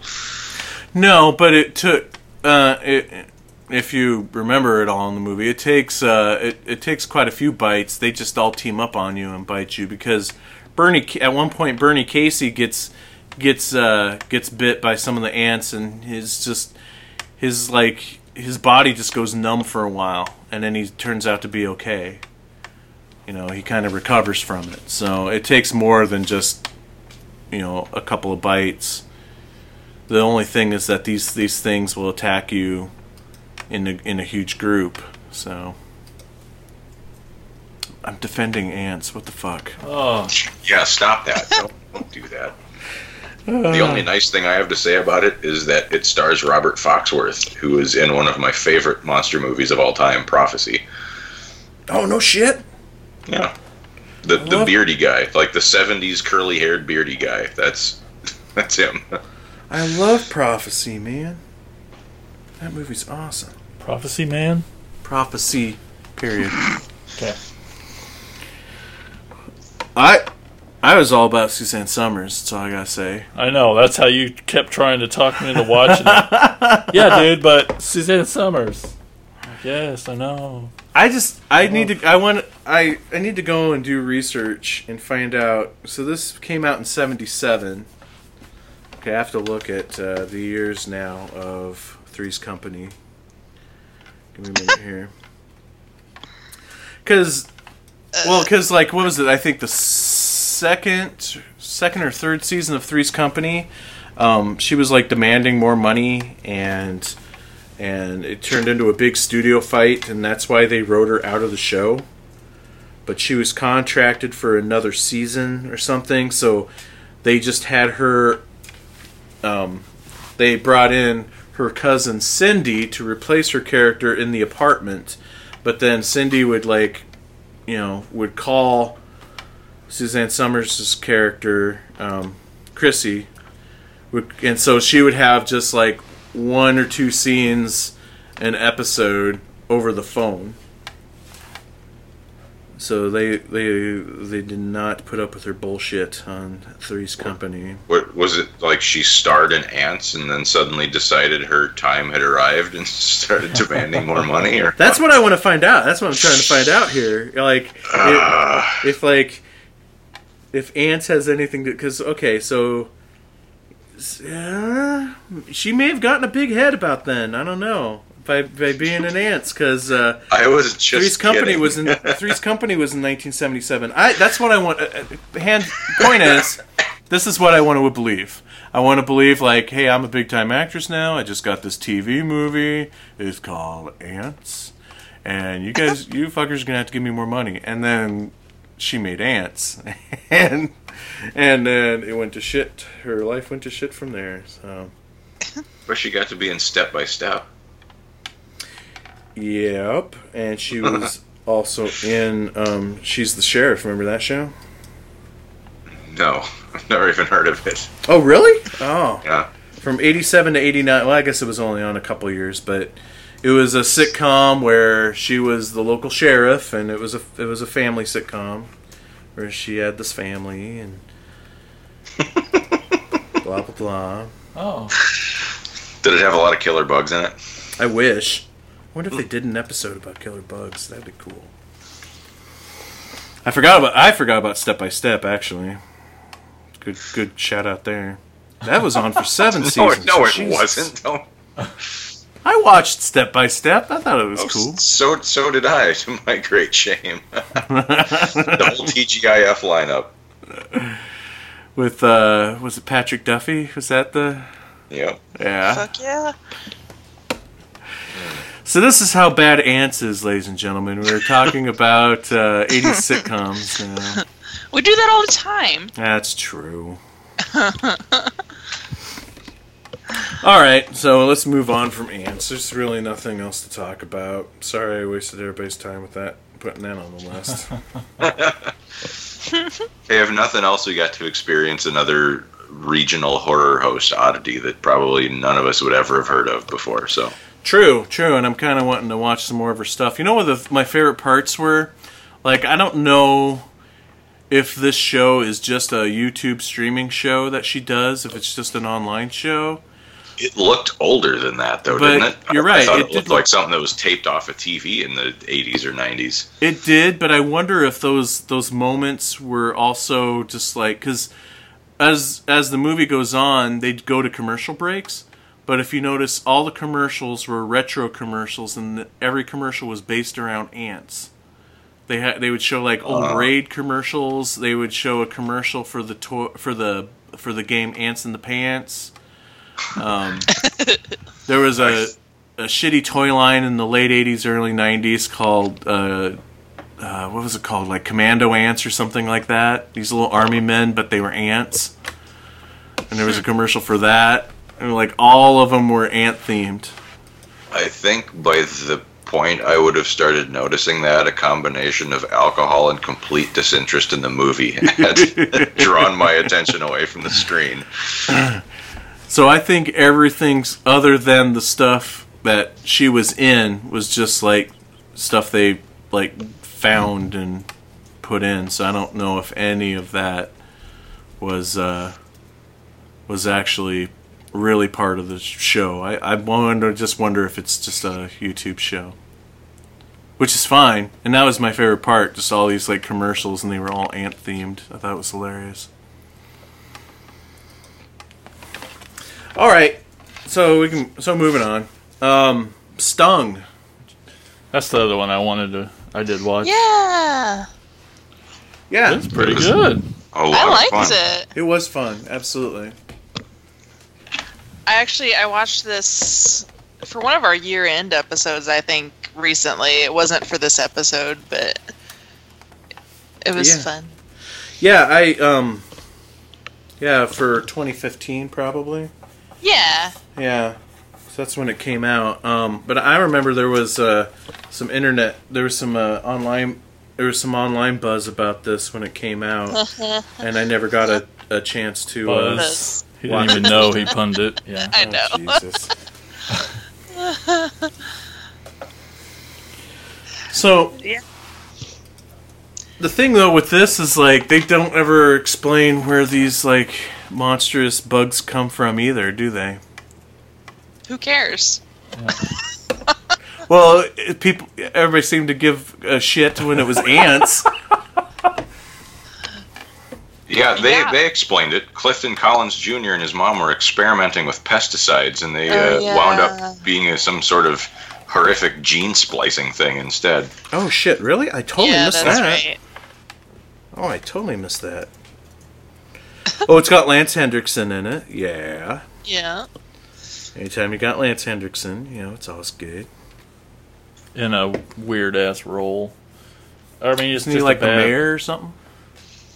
Yeah. Something. He's just Yeah, he's a politi- like a local politician. You know, might be a mayor, state senator, something like Just, that. it was a scotch character, uh, a caricature maybe of a character.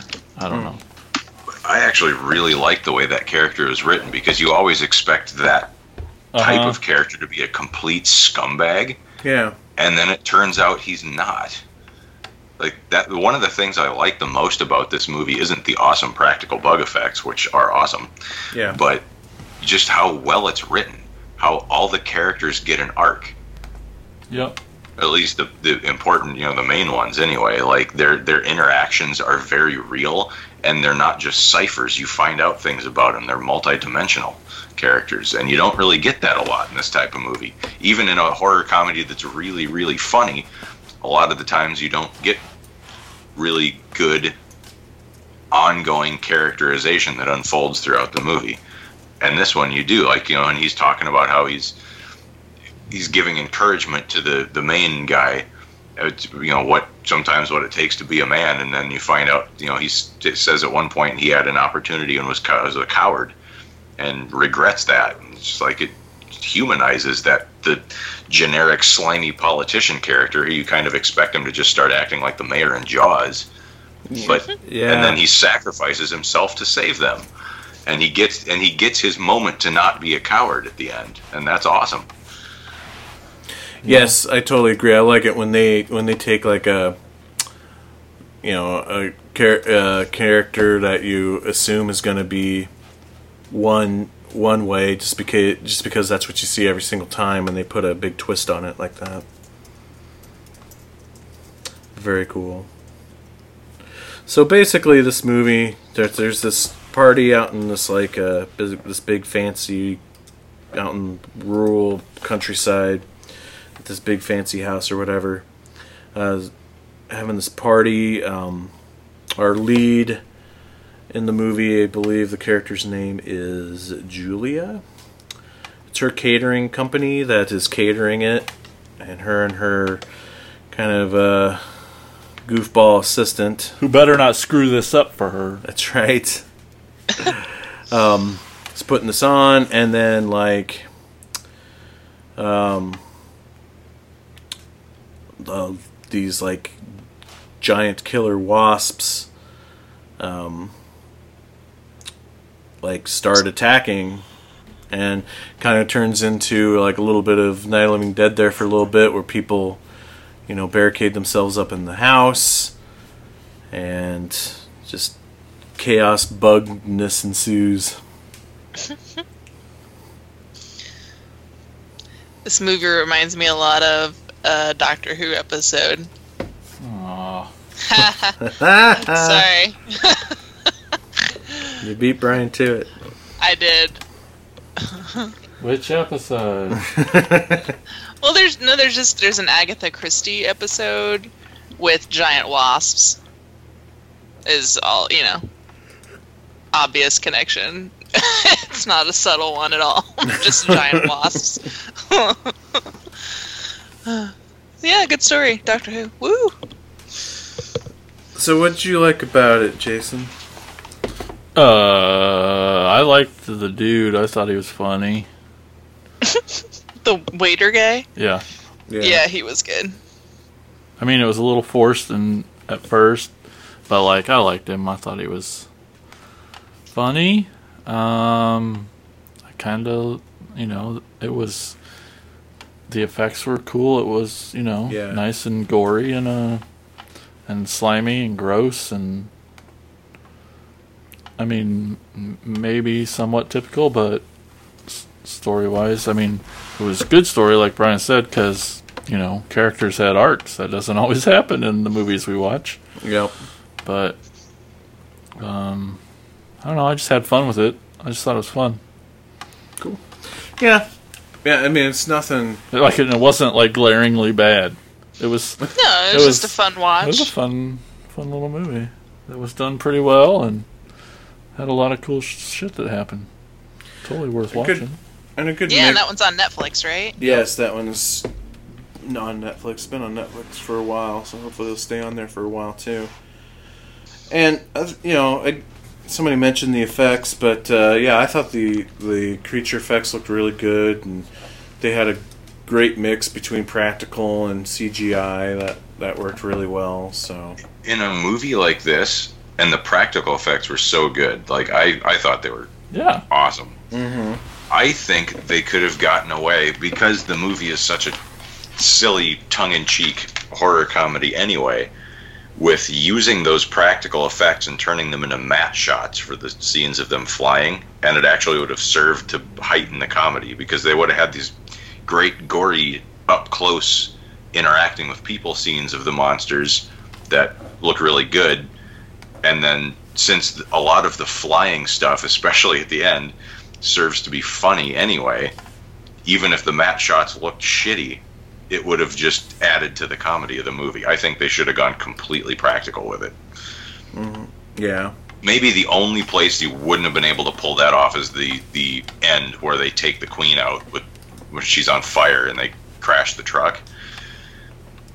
yeah, But like for the f- fucking cow wasps at the end, Yeah. because the the the wasps in this movie, for if that doesn't make any sense to the people who are listening who haven't seen it, the wasps in this movie are are a good deal like the xenomorphs from the Alien movies, where they take on some of the physical characteristics of whatever they come out of. Because if you get stung by one of the regular wasps, then a, one will gestate within you in about five minutes and rip its way out of you, and it.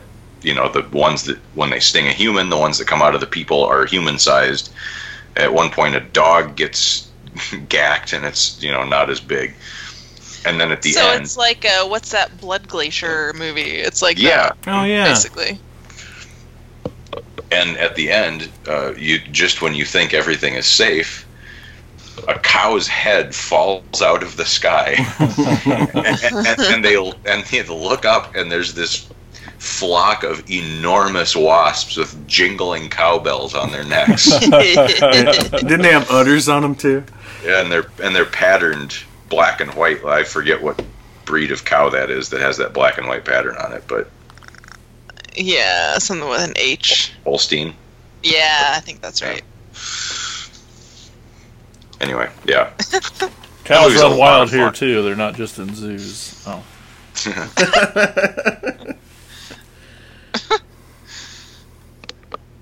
Yeah, definitely fun. Yeah. Definitely fun.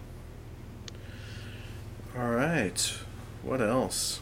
it's got a Rain Man like there. Yeah, it's definitely fun. Definitely fun. It's definitely fun. Kmart sucks, Mike. well, okay. Oh, okay. There's only one other from the list that I that I got a chance to watch for the episode, and that is Bees. Oh, I, fr- I did watch that one. Oh, good, good. Because this one is probably my favorite one out of all off off of the whole list. I loved this movie. It is an enormous amount of fun. So I'll run it down. Um, so Jerry Seinfeld is the voice of this bee, right? And did I watch the wrong movie? Uh, Oh shit! I think I watched the wrong movie. Uh, so Brian, why don't you tell us about bees? Well, how about a little science first? That excites everybody, right? yes. In the early in the early 1950s, a biologist named Warwick Kerr crossbred several species of European honeybee with the African honeybee in an attempt to create a new species of bee more suited to the hot climates of South and Central America than the various European varieties then being used across the Americas. Tropical environments tend to slow down European bees being accustomed to more temperate conditions and restricted their productivity. The experiment worked, and Kerr's Africanized honeybee hybrids could function perfectly well in conditions that would keep European species huddled in their hives and produced a significantly larger amount of honey as a result. In October of 1957, a visiting beekeeper removed the queen excluder screens from the Apis mellifera hives because he thought they were in- interfering with the workers' ability to move around and do their work. Is there going to be a test? Yep. He's done a review on this, if you couldn't tell. Yeah. You're going to learn something, damn it. 26 queens escaped quarantine with swarms, and the Africanized bees quickly spread across South and Central America. And because the hybrids were able to breed with any European variety, many hives were taken over either by a forced invasion, where Apis mellifera swarms entered European hives and killed their queens, or by drones joining mating flights and impregnating European queens, the result of which almost is always Africanized offspring. For the next 20 years, Apis mellifera spread across South and Central America, earning a reputation for ferocity that far outstripped its reputation for making shitloads of honey. Africanized bees guard their hives much more aggressively and in a much wider defense zone than other kinds of bees, and they also designate a greater number of guards than other species. They're easily as- agitated, they react poorly to even small amounts of stress, and they will chase perceived threats up to half a mile from their hive before they give up. They attack and sting in such great numbers that even people who aren't prone to allergic reactions from stings can suffer hypertension and even respiratory and renal failure, resulting in death. A killer bee attack will pump you so full of venom that it will overload your kidneys and kill you. So, of course, Hollywood loves a big scare, right? So everyone started making killer bee movies, Yeah. and this is one of the first ones. It uh, it follows. Oh, excuse me. Sorry. John Saxon and uh, John Carradine play scientists who are trying to stop the killer bees that have escaped uh, in in this particular instance, and they're so much fun to watch. Oh yeah. Their their chemistry is just fantastic. Well, and then also, um, what what's her name? Um, Angel Tompkins. Angel Tompkins. Uh, she plays the wife of um, of this guy that is uh, in charge of these these killer bees for this company down in South Africa. Was it? No, it's, it's in South America. or South America. Sorry, and um, yeah, South. Okay, and uh, and the locals. Well, one of one of the locals tries to uh, steal the honey and gets killed by the killer bees. So, so uh, for the people from the local village, like try to burn down the house and and ends up the her husband gets killed, and she brings the queen back the, the queen back to the United States to uh, to have uh, these scientists continue their work on it. So it's the three of them throughout a good chunk of this movie, and it's and it's it focuses a lot on these three characters. There's way more of that than than B action in this movie, but who cares? I mean, just the three of them. It it feels like there's moments where they were just allowed to do and say what they wanted in the movie and they all just look like they just had such a great time together. The rapport between the three is fascinating to watch in this movie. Yeah, and the the guy that she is married to at the beginning of the movie, who dies when the villagers uh, attack their their plantation, is a an actor named Claudio Brook, and he was a highly respected Mexican actor. He could speak flawless English, and the fact that he th- that makes the fact that he talks to the villagers in this ridiculous accented pigeon English, like yelling at them really slowly so that they understand him, even funnier because he's talking to these Mexican villagers. So here's this respected Mexican actor who can speak Spanish fluently, obviously, because he's from there, Yeah. just shouting at them, I'm trying to make devil be good be. it's like, what the fuck, dude? Uh, that's awesome. That's good to know. I didn't like his hair in this movie though. That bugged me. yeah, he had some Bugged you. pretty amazing hair. So w- he was working for some company. We'll just call him Conhuge Honey International Enterprises Holdings Limited. As uh, to, to kind of tame the killer bees so that they could harvest more honey. And once he's dead, and they find out that uh, uh, oh, God, what I can't think of what Saxon's name. Like I just kept calling him John Saxon. I can't even think of his name. That's all you need to know. Uh, John Norman. There you go. Yes, thank you. Yeah, another time, another instance of the actor going by his first name. Yeah, Yeah. and uh, John Carradine is Sigmund Hummel. That's right. I just can't Yeah. remember what Angel Tompkins' character's name is. But they find out that they're working on this problem. They kind of try to hire him, sort of. I get, but it, I mean, they it's pretty obvious they're kind of shady characters, so they're just trying to work to stop the bees. Yeah. to, to find out some way to shut down their reproduction or something so that they'll go away. And the bees set up, once they get loose in the States, they set up shop next to this huge radio antenna, kind of like one of the search for extraterrestrial intelligence antennas, and uh, like a radio telescope kind of thing. And they talk very briefly about how much radiation that thing gives off and that it could have unforeseen effects on the bees' genetics and then they never mention it again Yeah. until the end when it turns out the bees are intelligent and they can talk Yep. Oh, that third act was insane. Because again, there for a while, like again, I was really enjoying the interaction between the three leads. You know, that was fun to watch, and I kind of almost forgot about the bees at one point. You know what I mean? right And then they would just kind of like work in like some random bee attacks, and then it, and then it's like, okay, we gotta stop these bees, and then it seems like they do stop them, and then it turns into this big corporate conspiracy where John um, uh, John Carradine's character gets assassinated, and and uh, but then when the third act hits, especially right at well, especially right after when um, John Carradine gets killed, you know, all shit cuts. You know, just the shit hits the fan. The bees just start swarming and attacking everywhere, and then you then it comes comes to find out that like yeah they they they can communicate and um, they're and and again, it's another movie where the insects have taken over the world. You know, John Saxon and and um, uh, Angel Tompkins um, are at uh, the UN, and the bees invade the UN, and basically just tell them like, you know, you're gonna work for us or you're dead meat. You know. One so my- fucking crazy. It's awesome.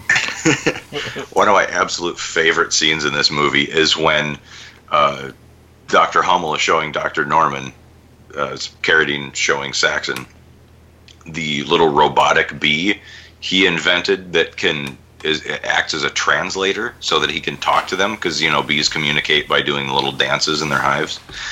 And the camera zooms out from the the electronic bee, and it's on this little platter with a couple of regular bees.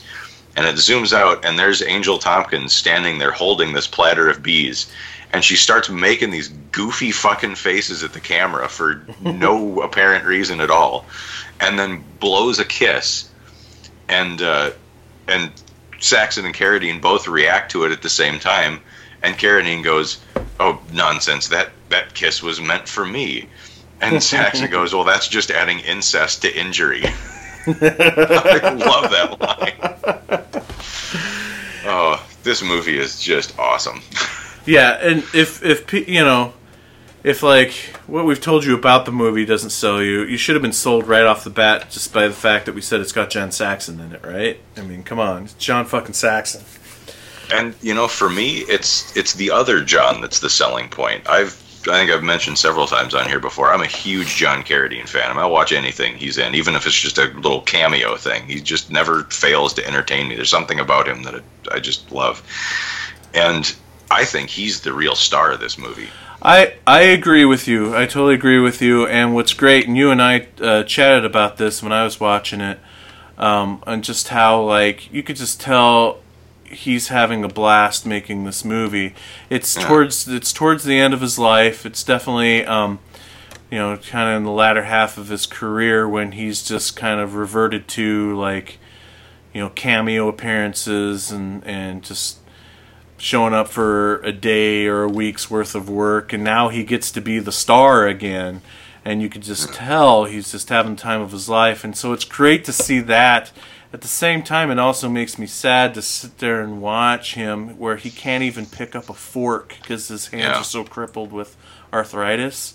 Right, and And, I uh, I think isn't that part of the reason that he had kind of reverted to doing a lot of day player jobs at this point, just because he couldn't yeah he couldn't stand to be on set that long because he was in so much pain all the time. yep But he just he glows with like the energy of a much younger man in this movie. His eyes have this twinkle in them. There's a spring in his step, and he gives all his dialogue in this cartoonish German accent, and he just has this smile on his face the whole time. It's like God, this is so great to see this amazing character actor who had this huge career across decades, mm-hmm. who is you know kind of winding down to essentially almost being a cripple. Yeah. But here he gets like one last hurrah to be you know front and center and and he gives such a fun performance. God this movie's great. Absolutely. Jason you saw it too? No, it's the one I really, really, really tried to get to and I didn't get to. oh okay uh, then It's on terry was- Shudder, right? Was it you that? Yeah, it was. Yeah, on Shudder, I think. Yeah. Yeah, it was on Shudder. Okay. And you wa- you got a chance to watch it, Terry? Yeah, I did. What'd you think? I enjoyed it. I think John Carradine was one of my favorite parts too. He's just a fun character. Not that I don't love John Saxon because he is also awesome. I really liked the uh, sound of the bees. Like Oh, I'm when- trying to even remember. Like when I was watching it, I was cracking up. It was like humans being bees in the background or something. just going bzzz into a Yeah. microphone yeah, basically, it was awesome. Um, I'm trying to remember the very end, like when they're in that conference, and It was the it, it- was the UN, right? I'm not crazy. yeah, Mhm. yeah. I feel like it seemed like it had it cut off at a weird point or something when I was watching it, but that was like the Does- only thing. Yeah, it does kind of feel like it abruptly ends, if I remember right too. but- yeah, because like but it was fitting They're- too. they're all just like not believing anything John Saxon and Angel Tompkins are telling them about the bees, and then the bees come crashing through the fucking windows, and everybody starts panicking, and there's bees everywhere, and John Saxon's like, "Stop, stop, stop! Just listen," you know, and everybody just kind of stops, and and you know, in the long The short of it, the bees they're not attacking, they're just hanging out, and basically telling them is like, "It's our world now." you Yeah. guys are going to work for us. and that was awesome.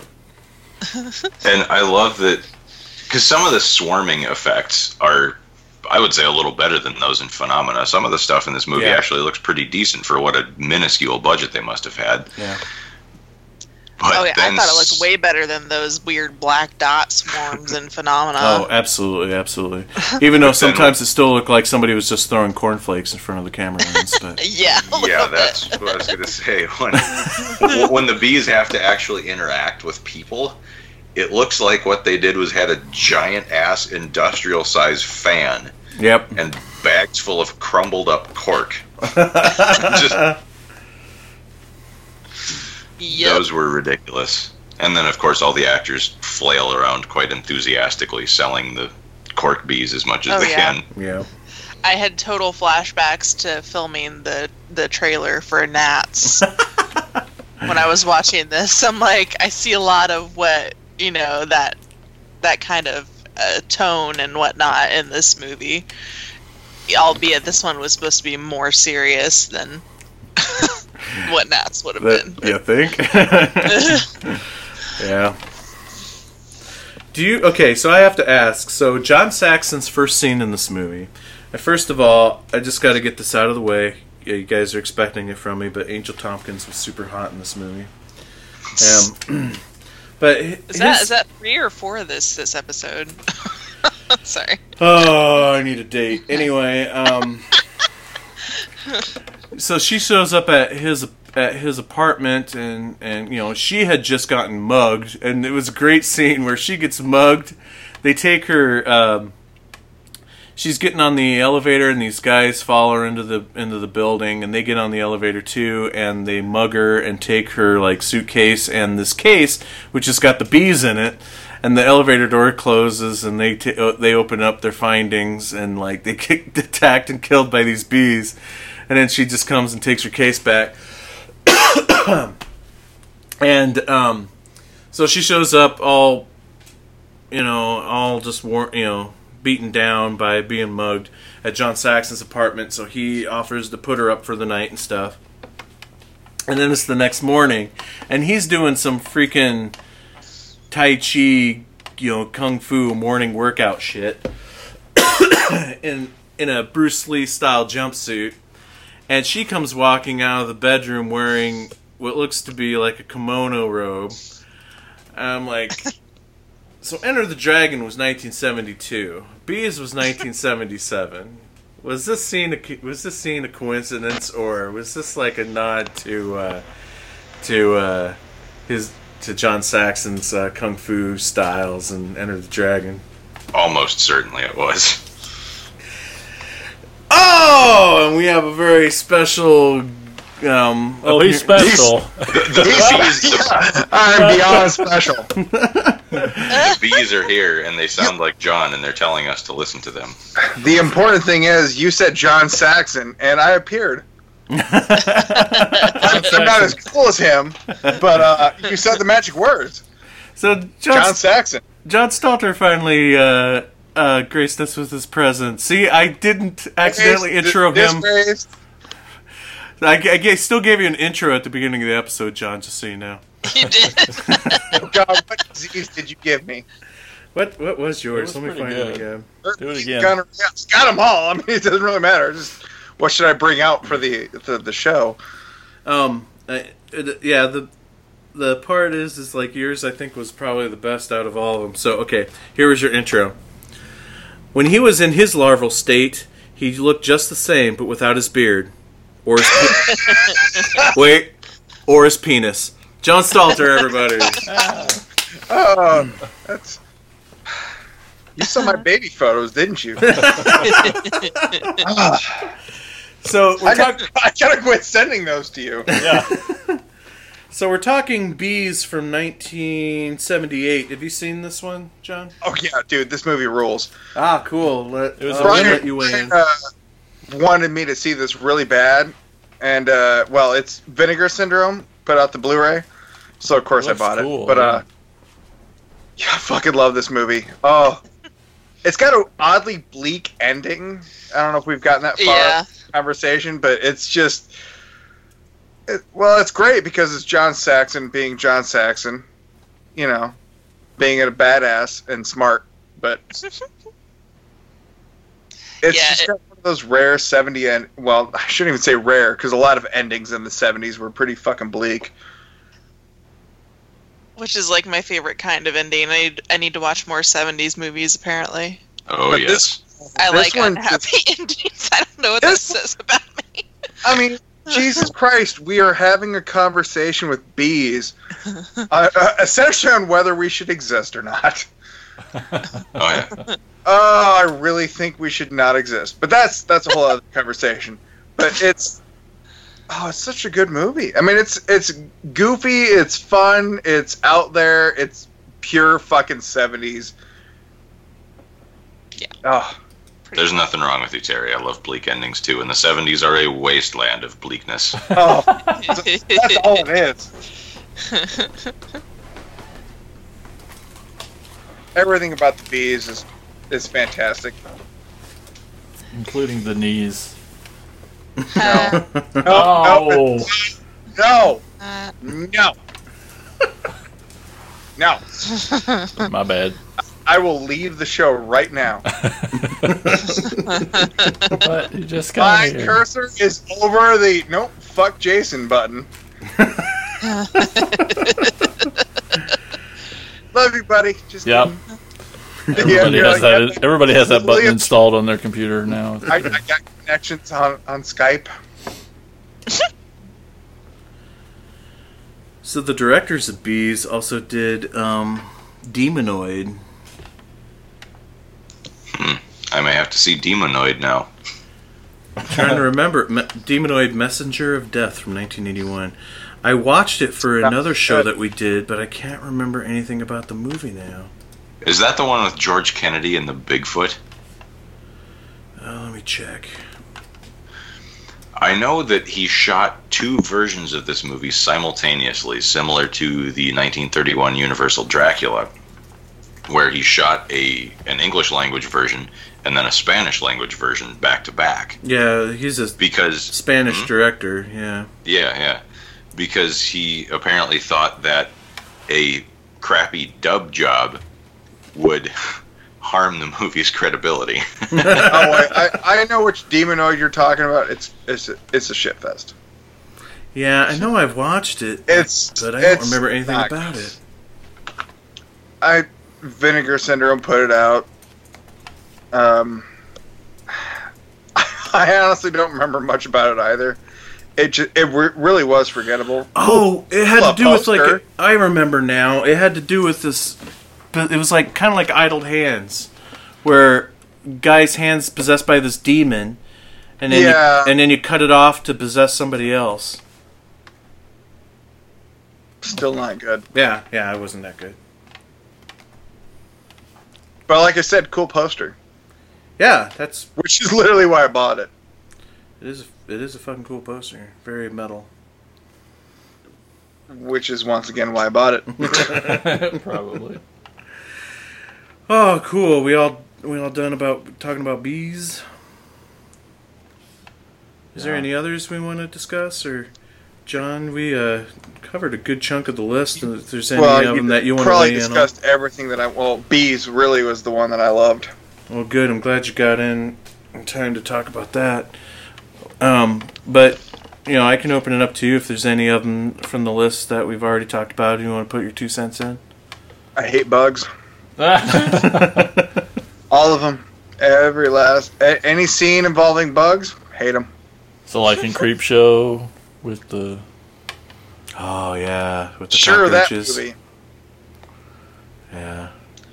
I think he's just glad that he showed up late enough to miss Professor Nerdlinger's science lesson. Nerd.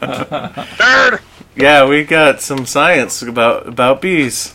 A- And I can hear how thrilled you are about that in your voice. It's, Oh, I'm sorry. I fell asleep for a couple seconds there. What were we talking about? Something, something about science and learning. I'm sorry. I'm a Trump supporter. Uh, Boom. I'm just kidding. what? Oh. All right. Well, any other any other films we want to discuss? Well, you know, there's. I'm sure there's a lot that I missed. So, yeah. Well, I mean, like, well, let's see. What we, which ones did we talk about? We talked about ants. Um, Never saw it. we Uh, all agreed that that was the worst. That's the worst one. Don't. Yeah, So it's it bad. says I see it. Uh, we talked about Empire of the Ants. Uh, we talked about Stung. Oh, wait. Is that is that the the the recent movie with um? Yeah. Mm-hmm. Yeah, I did not like that movie. Oh. really? Yeah, Why? I it, I really was hoping for I don't know more comedy, but it just didn't work for me. Okay. I'm probably the only one of the the podcast that didn't like it. Yeah. Yeah, but that's okay. Notice how I wasn't shocked when John I'm didn't like it. something. John likes something. John hates everything. Well, yeah. It's John. Have you met? Hi, my name is John. Uh, whatever movie you like on the podcast, guess what? Bad news. Uh, we also talked about Phenomena. Do do Love do it. do do do. I really wanted to fuck with Brian, but like that was the worst movie I've ever seen. He also knows I'd be lying because you know Argento. That's right. Where does it fall? We all kind of went through our like top Argento films. Where does it? Where does Phenomena fall for you? I really, I mean, I really do like it, but uh, I'd say maybe top five, but it'd be in the bottom. Okay. No, I mean, nothing against the film. It's just No. I really like Tenebrae. I really like Bird with the Crystal Plumage. Like, there's so many movies of his that I, it's his early stuff. Well, the stuff, 70s and 80s stuff, I really love. Yeah. Uh, after that, not so much. But I did also pose the question: What do you thought his last good film was? oh shit. Oh god. and that just made my brain hurt. uh, get back to me next episode. Okay. All right. That's a that's a tough one, actually. I mean, that's good. Good question. Uh, we also talked about Mimic, and we also talked about Color. what's that? Color. Fucking love that movie. Yeah. And Phase Four. Have you seen it? Phase Oh, yeah. Four. I actually uh about Brian. What's the company that was releasing the soundtrack on vinyl? Phase four. Uh, yeah. Waxwork. So when they announced that they were going to release it, I just happened to find a copy of the DVD at half price books for like you know like five bucks or whatever. So I bought it, and I really loved the movie. Great soundtrack, really cool movie. I mean, definite definite slow burn, but Yeah. it's been a while since I've watched it. But I really liked it. Like that's that's a good fucking flick, and I highly recommend it to people. Awesome. So the two people that I have watched it on the show highly recommend it. So really, just me and Brian. yeah, I, we Well, could Jason not find a good. the. Oh yeah, you watched Yeah. the MST3K version. What the fuck? That's cool. Fuck this show. I'm out. we couldn't find a decent copy otherwise. I really want to see it. I think I you probably love it. Yeah. That beware of that DVD if it's the same one I'm thinking of, oh, John. Probably. that has it's not the the original Saul Bass cover. It's just mm-hmm. like a a black background with a red ant Yeah. in the middle of it. Mm, because that is the worst fucking pan and scan butcher job I've ever seen in my life. Ooh, Do not fancy. buy that DVD. Make sure you get the Olive Films Blu-ray if you're gonna get it, because that's Well, the way to see yeah. it. Yeah, that's the version I need. Cool. And then I think that was about it. Oh, we talked about Empire of the Ants. If I didn't say that already. No. And that that, that covered everything. Um, I had a couple. There was a couple others on our list that I know I didn't get a chance to watch. Them, which I've seen a dozen times already, anyway. Um, so, um, but it's it's probably one of my. It's probably hands down. I think one of the best of the like post-atomic age sci-fi horror giant creature movies from the fifties. American creature movie from the fifties. It's a giant something. Oh, you're not a fan of them? Actually, I don't know. I've never seen it. Oh, okay. I'm just being a dick. Why not? That's that's my thing. Gotcha. Um, and then like we couldn't find a copy of Ticks in time to watch for the show. That's so- a shame because that used to be on cable and satellite a lot when my parents first got satellite. So I got to see it a bunch of times because you know when you first get a, a hookup of programming like that, you get everything for free for like three months or whatever. And I remember Tick. I can't remember if it was HBO or Showtime or one of them. But Ticks used to be on all the fucking time. Oh, man, So I've they seen, I saw that movie like five times in the course of a year, and then I haven't seen it again since. But I remember it being great, Yeah, see, I've, just cheesy, silly, fun, cool, practical monster effects. It's got Clint Howard in it. Can't go Yeah. wrong with that. Uh, hell yeah. And see, when I came, when we decided on this title, and I was coming up with the list, um, the first two movies that went on the list was um, Ticks and Phase Four because I knew I wanted to see them, and of the two I didn't get to see for this fucking episode. So, bummer. I'm excited for a Scream Factory release of Slither coming out soon. Yeah. Yeah. That'll be cool. Oh, I love that movie too.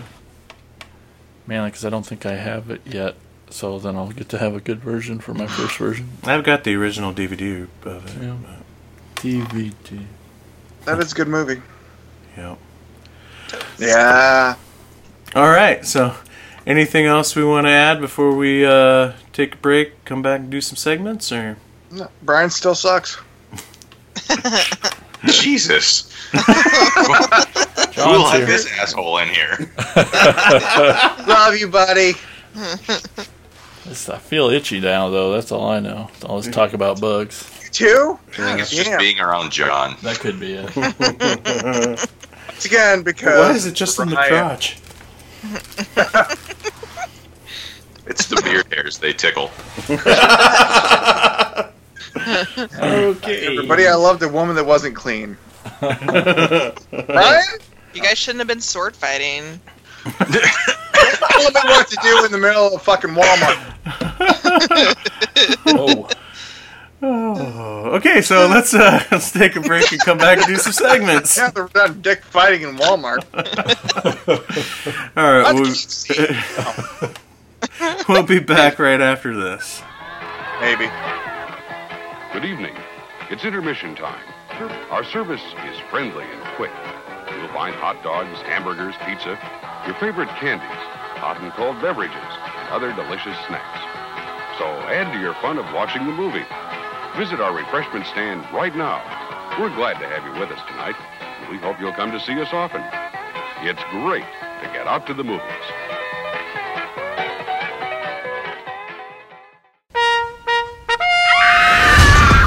Hey, horror fans, this is Mike, one of your troop leaders over at the Horror Scouts podcast.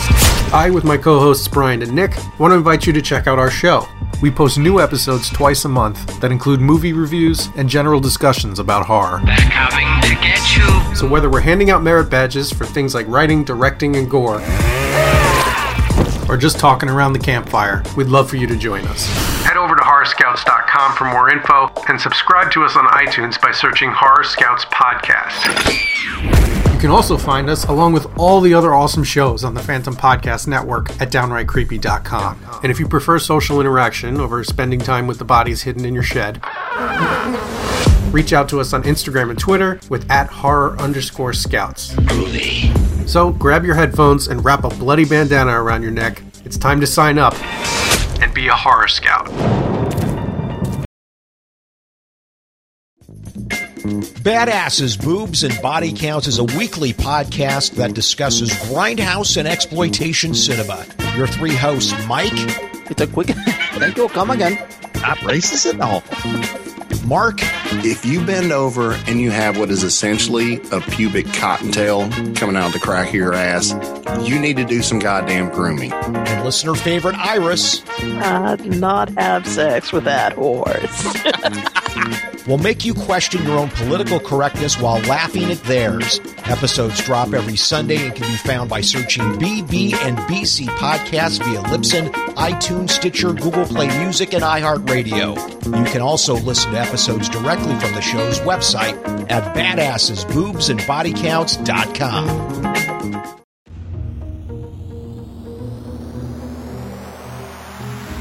Hey everybody, this is Wayne. This is Zip. Lori. Brian. Doug! And we're the Necronomicast, a weekly horror podcast brought to you by us, horror fans for you, horror fans. We talk about Movies. Books. Celebrity interviews. Your mom. I don't know what you want me to say. Necronomicast. we also talk about streaming movies, new movies, as well as news in horror. And that's just a sample of what you'll get on the Necronomicast. Did we say horror movies? Visit us at necronomicast.com. Also visit us on Facebook and on iTunes and all that. Necronomicast. Uh, we'll scare the shit out of you. yeah. Ah. Visit us at necronomicast.com for more madness and horror and blood. We're good. How are you?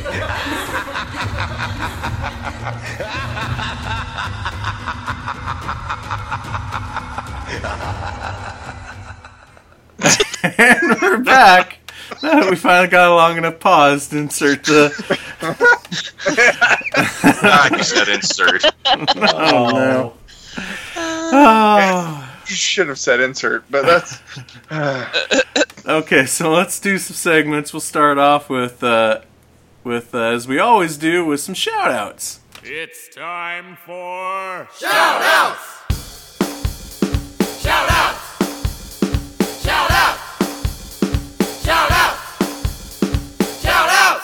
Alrighty. What are your favorite bug insect related horror movies? Here we go. Nightmare Junkhead first. Who are those guys? Ah, they're a pretty cool podcast on our um, network that we belong to, the Phantom Podcast Network. That's right. These guys are cool dudes. Couple of cool dudes. That's right. Even got to hang out with them. Got to see them live. Yep. Check them out. Anyway, so they say I'm a big fan of Argento's Creepers, and they're creeping up on you segment from Creepshow. I guess a creepy double feature. Teresa Clark says them. She spelled it wrong. I know she was. She was more like it, them, but it's really them. Them.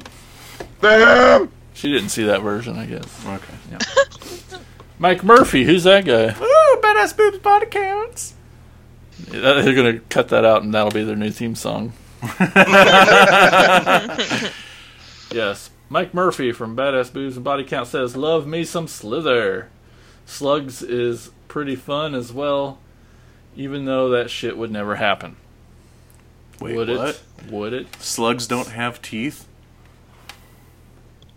No. And Science- that's in that movie. There's a, scene, there's a scene. close- There's a scene of a slug, and it opens his mouth up. It's got like freaking human teeth. And that's the scary part. If you think if you think that movie's doofy, you should read the book it's based on. Oh. The fact that there's a move, there's a book on that movie. All right, awesome. Oh, the Calm book, down, book came first. Status. Derek Y. Rather says Slither, Night of the Creeps, and Ooh. Ticks with Seth Green. Nice. Max Falkingham says Slither is great fun. I'm also a sucker for slugs and Squirm. I debated on putting Squirm on this list. I love that movie. You do? Oh, I do. Okay. Come on, killer worms. It's I how know. What, can you, what could go wrong? It follows all the things you love about these terrible movies. It's got one of the coolest posters Yeah. I've ever seen. I, I actually have the theatrical one sheet for that movie. Was it? Oh, what if The, the poster is way better than the Y'all are movie. a bunch of weirdos. Yeah. Oh yeah, by a long shot. the scene when they're on the boat and the guy's got the the worms digging into his skin. I'm trying to remember. I think it might have been Rick Baker that did that effect. Oh my! Yeah.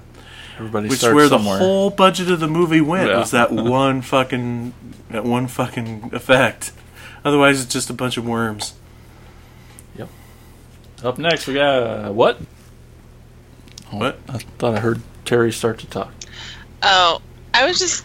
I, I was starting to talk. Uh, Could sense it. are slugs technically like insects though? Like Oh, they're like we go. invertebrate little creatures, but I don't. whatever. They're creepy and crawly, I guess. But Science Uh, nerd. S- Brian clarified.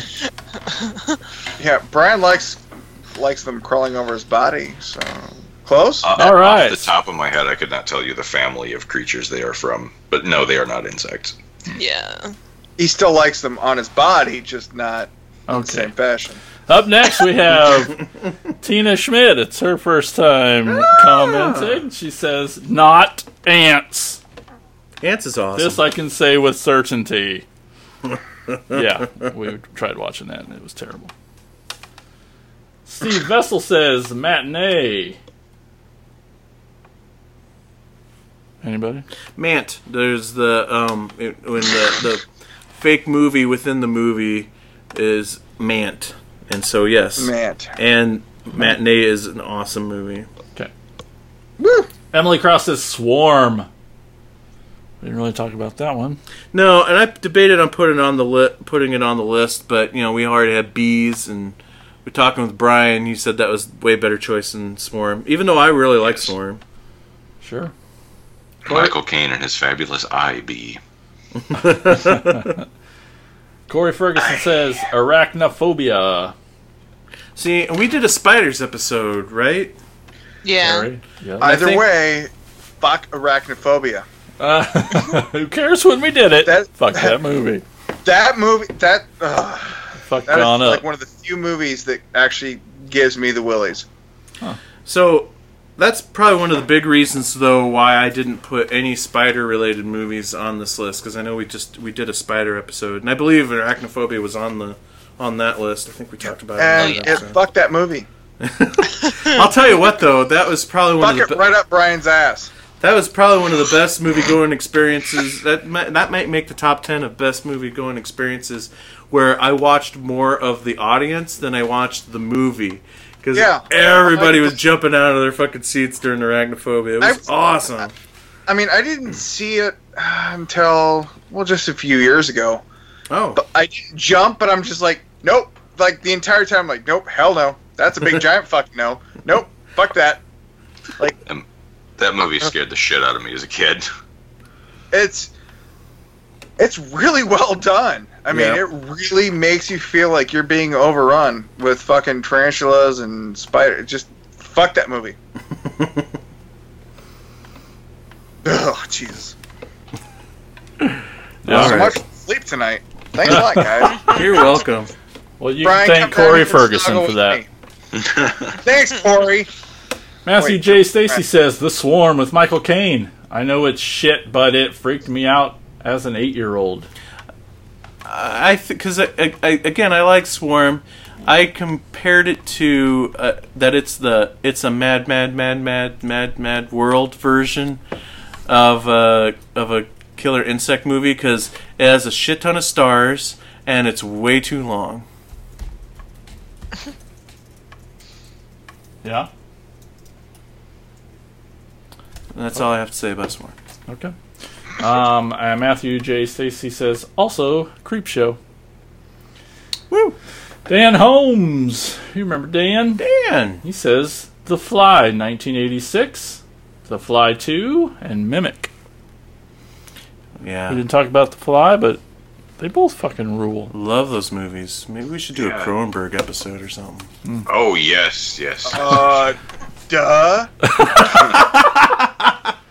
All right. I've been waiting for that for two years. Even though The Fly 2 isn't a Cronenberg movie, but Uh, the, what happens to Timex in that movie is fucking heartbreaking. I assume that's what they're talking about when they say The Fly 2. Yeah.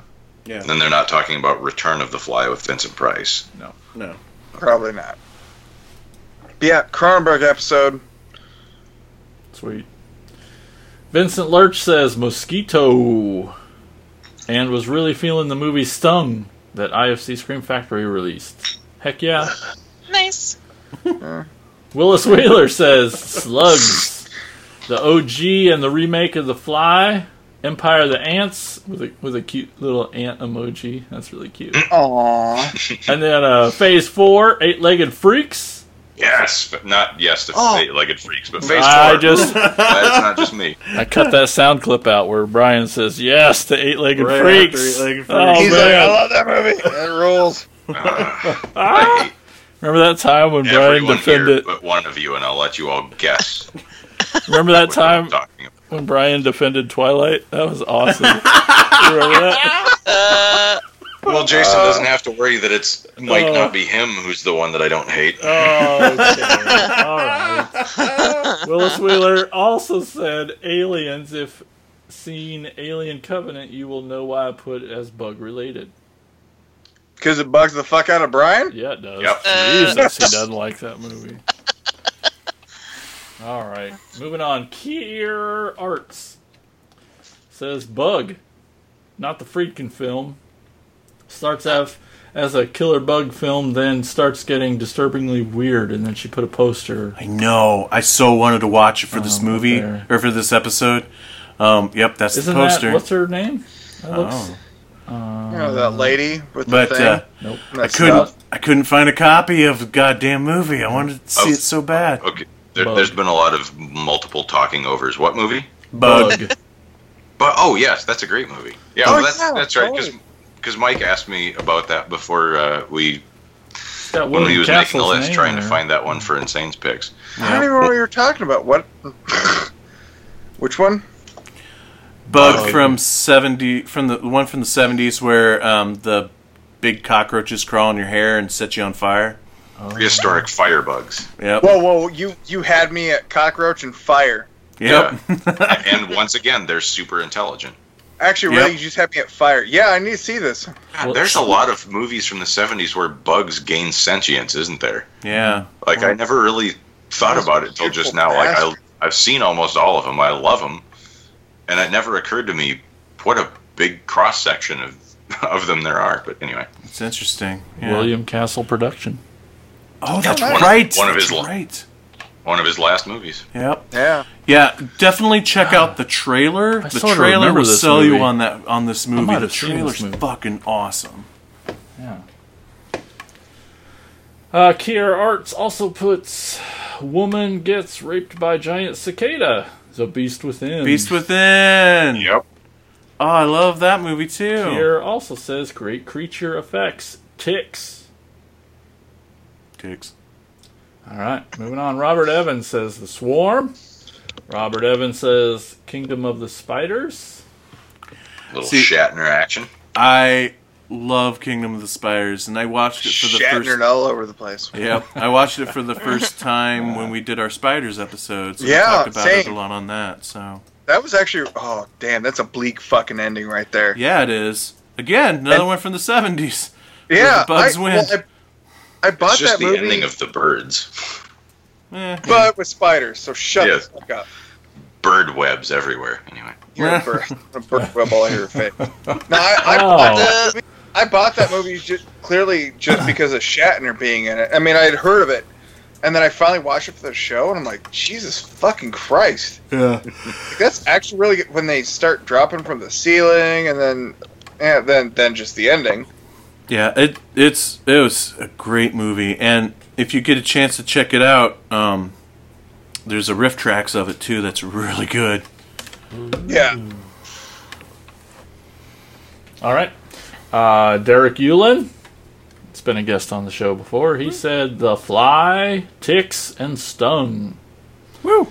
Gavin R.R. Smith says Them! Them. is obviously the first answer, but I'm also a huge fan of killer roach flick The Nest.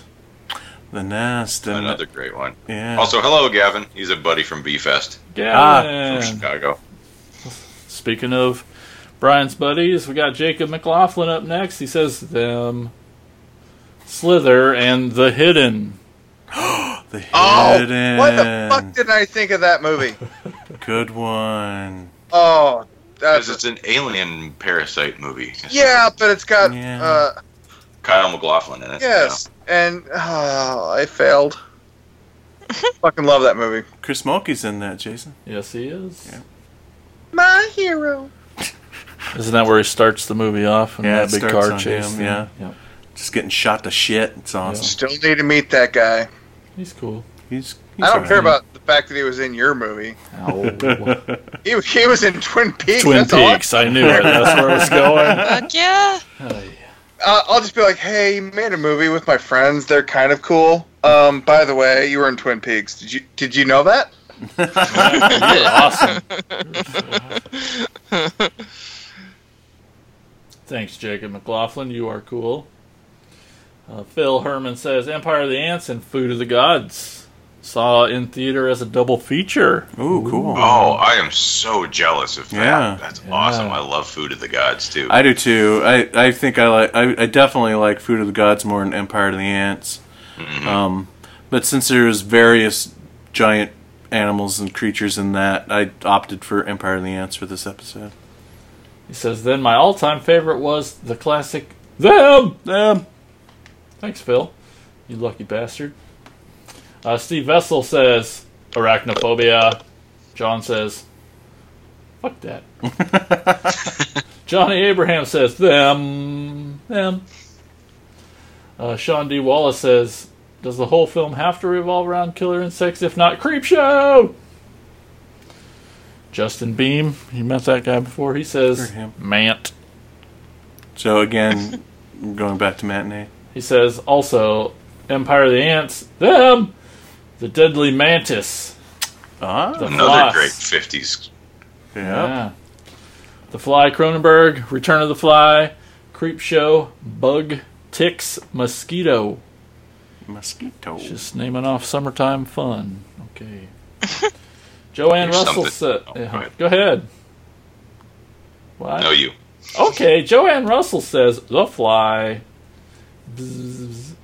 Tony Kaufman says the isopod things from The Bay freaked me out. Oh God, that's an awesome movie. That and movie so rules. gross. Very awesome. So God, I love that one. Yeah, We talked about that one a long time ago, as much Yeah, as we been A can. couple years. It was just under the radar, and it Yeah. kicks ass. Netflix. And I forget who the director is now, but definitely Barry Sonnenfeld. Yes, like when I saw that, I'm like, really? right? All right, up next we got Mark Morris. Some great ones already mentioned, but I would also include Tarantula, 1955, Another good one. and the wonderful giant grasshopper flick, Beginning of the End. Another 1957. Bert I. Gordon classic. Mhm. MST3K does a really good job on that movie too. Thanks, Mark. Harry L. Marlowe III says Eight Legged Freaks is a guilty pleasure. Also, Night of the Creeps, Slither, Mimic, Squirm, Aliens. I know, I know, but they have a termite feel. He's not Well, wrong. Bill Paxton says it's a bug hunt. So There you go. Nick Leadham says Naked Lunch, Okay. Earth versus the Spider, 2001. Oh, the remake? But n- but not the original. Oh come on! and Mansquito. Nah. The spider gets brought to life by rock and roll. How that? Oh, anyway. And so, so a friend says, chimes in, comments on that comment, says, Naked Lunch, I watched it twice, and both times I fell asleep during which resulted in dreams I couldn't tell were real or not. Nick says, maybe you finished the movie and it's so fucked up you thought you were dreaming. And the other guy says, if I didn't know any better, I would have, without a doubt. Though thought it was a David Lynch film and had a dream state most of his stuff embodies. And the guy says, David Cronenberg and Lynch have a lot of similarities. That was probably Cronenberg at his most Lynch. I used to think they are were there were three that were comparable. Can't remember the other two at the moment. Okay, that was a good conversation. All right, Noel Jason Scott says I'm partial to Lavalantula because I had a Oh my great God. Because I had a great death scene. Thank you, Mike Mendez. Yes, Lavalantula, or Yes. AKA Police Academy 10. yeah, also that. But yeah, Lava that movie. Yeah. It's got like uh, about four or five of the cast members of Oh, the Police shit. Academy movies in it. But yeah, I love I love Mike Mendez. I'm partial to him because my friends have worked with him, but he makes a fun fucking movie Lavalantula. And other movies. Yep. John Peters says Phase 4. Normal sized ants will rule the world. At least in this Saul Bass directed movie. Fuck, shit, cunt. I don't know why he put that. It's But got he made me typing say it. Tourette's. Made Just so me say you it. would say it. Yep. You got me, Just, just John pretend that I threw that out at the end. I believe it. It's more it's believable. Sora Wheeler says Eight Legged Freaks was a favorite of mine, had me cracking up half the time. Jason Finn says they crawl. Nah, just kidding.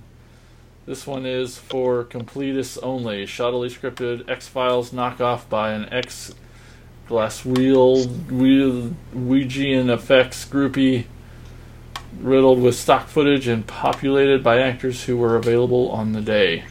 Which makes, I think, everyone here want to see it. I think you just Uh, sold yeah. those guys. They crawl. All right. Uh, Tim Lennerer says the 1986 version of The Fly for being a tragic love story about someone contracting a horrible, wasting disease, as well as a super grotesque look at Seth Brundle's humanity eroding piece by piece. So what Brian and I have. Right. Yeah. And Hi, Tim. last, He's got a new podcast coming out, by the way, called The Fiasco Brothers Watch a Movie. Yeah. yeah. Keep an eye out for that. And let's just hope that Brian is not invited to be on there with the sexy voice. I was going to say Brian's got a new podcast coming out too. Well, it's Are not talking mine. about- I'm just going to be on it. Well, It's called Brian just talks. Uh, or Get- Brian just reads the. Uh, Give the him a newspaper. minute. It'll be his. Yeah. Well, lastly on Facebook, we got Christopher Mills says Mimic and the Fly. Let's kick it over to Terry for some Twitter. Some tweeter. Some tweetsters. Twitzer?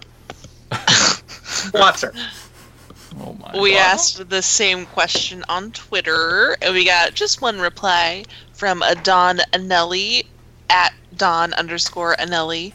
Sci-Fi hmm. Channel had some awesome ones. Caved in, Prehistoric Terror, Larva, and Mosquito were fun. Still can't top Mosquito or Centipede Horror. Centipede It's Horror true. is a fun one. Yeah. Cool Taiwanese uh, horror flick. Guess what, guys? it on Of course you know what it is. Got another voicemail call in comment. Yay! Old Jack, he's back. And it's, oh, I thought it was Brian. Let, nope. Let's give it a listen. This is Jack from Waterloo, Iowa, and I have a couple favorite bug movies. Uh, Dario Argento's Phenomena is my second favorite Argento flick after Suspiria. I just love it. With uh, Labyrinth era Jennifer Connelly starring in it. I also really love Cronenberg's The Fly. I, I think that with John Carpenter's The Thing are two remakes that are better than the original. I always also really like the last segment of Creepshow with uh, that crazy rich guy when and he, he he hates bugs and at the end the bugs all get in and eat him. Then I also remember one of the first horror movies I saw on Saturday Nightmares on some I think it was a a regional cable channel, but it was a horror host named Dr. Morbius and he played this movie called Tarantula about a giant tarantula. I thought that was really cool. I think that was one of the movies that got me hooked on horror. Take it easy. Hey, awesome. Thanks, Jack. Those comments were wonderful. That's awesome. Well, that's Twitter and Facebook, and you can call in on the telephone at 415-952-6857 or 415-95-AOTKP, and that's shoutouts. Megan breathed a sigh of relief as the last customer walked out of Videoland with his selection. The goony old bastard would come in every Saturday night and spend sometimes up to three hours wandering around the store, picking up every video box, examining it, and putting it back before heading to the special interests section to rent the exact same Cinemax softcore movie every single time. He would place the tape on the counter with a sigh as if to say, I spent my entire evening in your store and couldn't find a thing to watch, so I guess this will have to do once again before shuffling out with his treasure hidden beneath his jacket. It would usually be in the overnight return box the next morning, watched to precisely the same spot and never rewound. One day, one of the employees had carved a little notch on the plastic housing just to see if the film spool really did stop in the same place each time, or if they were imagining it. It had become a running joke that they needed to handle the tape with gloves. Often he would ask to come behind the counter and examine the tapes themselves with a strange urgency. When they refused him, he would become agitated, but luckily he had never gotten belligerent with any of them. He would wring his hands and mutter to himself about infestation and something in Latin, insanus sandarii. But none of them had a clue what he meant. They all just dismissed him as a harmless weirdo. Megan pulled the key out of the register and went to lock up the doors before counting out the bank deposit. Halfway there, she heard a skittering back by the counter. Turning, she noticed a tape sitting next to the register. Had she left it there? She didn't remember there being a tape there before. Megan shook her head. It had been a long night. She was definitely ready to go home and relax. Having locked the door, she returned to the register to fill out the deposit bag and noticed that there were now two tapes on the counter. She turned around slowly, surveying each aisle. Had someone stayed inside, hidden in the bathroom perhaps, who was now messing with her? While not quite in full on panic mode yet, Megan's heart was rattling against her ribs a little harder than she was comfortable with. Reaching over the counter and into her purse, she pulled out the set of brass knuckles her father had given her when she moved away to college and walked quietly to the back of the store to check the bathroom. Nothing. She made a circuit of the store, looking behind every shelf and display. With the big anti shoplifting mirrors to help her, there was no way anyone could be hiding anywhere. Just to make sure, she called out, Is anyone here? Show yourself.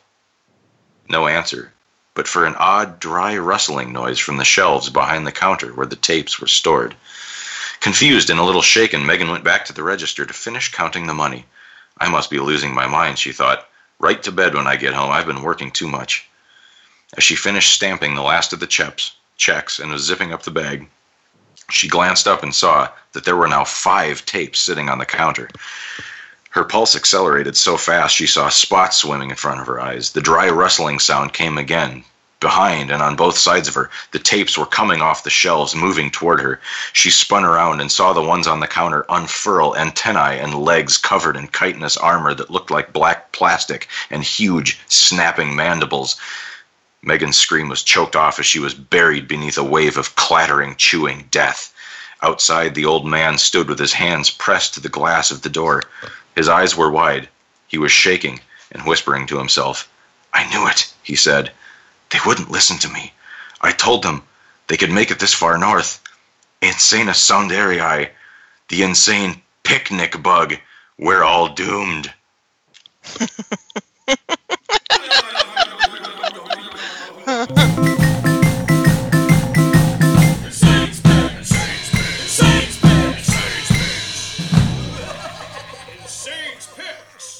Yes, and it is time once again for Insane's Picks. This time, I picked film that uh, I tried to tie it to the episode.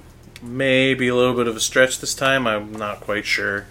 Um, but I went with 1987's Evil Spawn. Um, a scientist uses microbes brought back to Earth via a space probe from Venus in an ex- in experiments on to reduce aging, but he dies before his work is complete. His assistant approaches an aging actress who is being passed for the lead role in an upcoming Hollywood film. So she injects the serum, hoping to become young again. When the actress is still passed for the title role of the movie, the alien bacteria transforms her into a hideous bug like alien, resulting in chaos and bloodshed as she kills those who have done her wrong. So, Evil Spawn uh, is directed by. It's got. He's got. Uh, this movie's got three directors listed here. Um, Kenneth H. or Kenneth J. Hall, who is probably better known for his special effects works, but he also directed Linnea Quigley's horror. Linnea Quigley's horror workout. and then Ted Newsom, and then Fred Olen Ray is credited on IMDb, but not credited in the film. And I'll get to why I think Fred Olen Ray has a credit here. Uh, the movie stars Bobbie Bresee as Lynn, the aging actress. Uh, she's best known for movies like Mausoleum and Ghoulies. It's also got Melissa Moore in it, who plays Monica, who's been in Vice Academy Part 2, Sorority House Massacre Part 2, but is best known as the horny female cop Peggy in Samurai Cop. Uh, Forrest J. Ackerman plays a uh, has a cameo as the pool boy, and it's even got John Carradine as the scientist that's uh, coming up with the aging uh, aging formula. Um, he plays Doctor Emil Zitman Zeitman, and his footage is just recycled footage that Fred Olen Ray shot of John Ac- of John Carradine shortly before he died, and they just ended up recycling this footage for the film, a la Bela Lugosi and Plan 9 from Outer Space style. And I think that's why Fred Olen Ray gets a kind of a uh, directing credit on this, just because of that of that footage. And it is definitely like right before John Carradine died. He he can barely speak in this in this scene, and it's it's quite sad. Always always a pleasure to see him, but this this one was pretty heartbreaking. Um, considering the movie has, is listed for three directors, it's uh, directed rather poorly, but uh, um, it's definitely got some some cool, some fun um, creature effects in it when she full on turns into a space alien insect creature. Um, and there's there's a couple of fun little gore scenes in it where uh, the creature rips off a guy's arm and so on. So it kind of drags on a little bit. It spends way too much time on um, it spends way too much time on Bobbie Bresee's uh, failing acting career and and and um, her character's acting career and uh, um, and not enough time on the uh, monster and mayhem. But when it finally gets there, it's it's definitely a lot of fun. Um, this film is was definitely highly influenced by the old Roger Corman picture Wasp Woman, uh, with only uh, some of the major details changed, but uh, the premise pretty much the same. Um, a woman uh, taking a uh, some kind of serum to keep her from aging, and it turns into her into some insect monster. So. Uh, it was released on on Fred Olen Ray's Retro Media label. I don't know if it has a Blu-ray release, but uh, it definitely had DVD back in the day, which is what the copy that I have. Um, and so yeah, it's definitely some good retro media fun action there. If you uh, want to check it out, Evil Spawn from 1987. If you really like blood dripping into people's butt cracks, that's Yeah. the movie for you. That's true. There's the, 'Cause the- there's a lot of that in that movie. More than So- one scene? Oh yeah.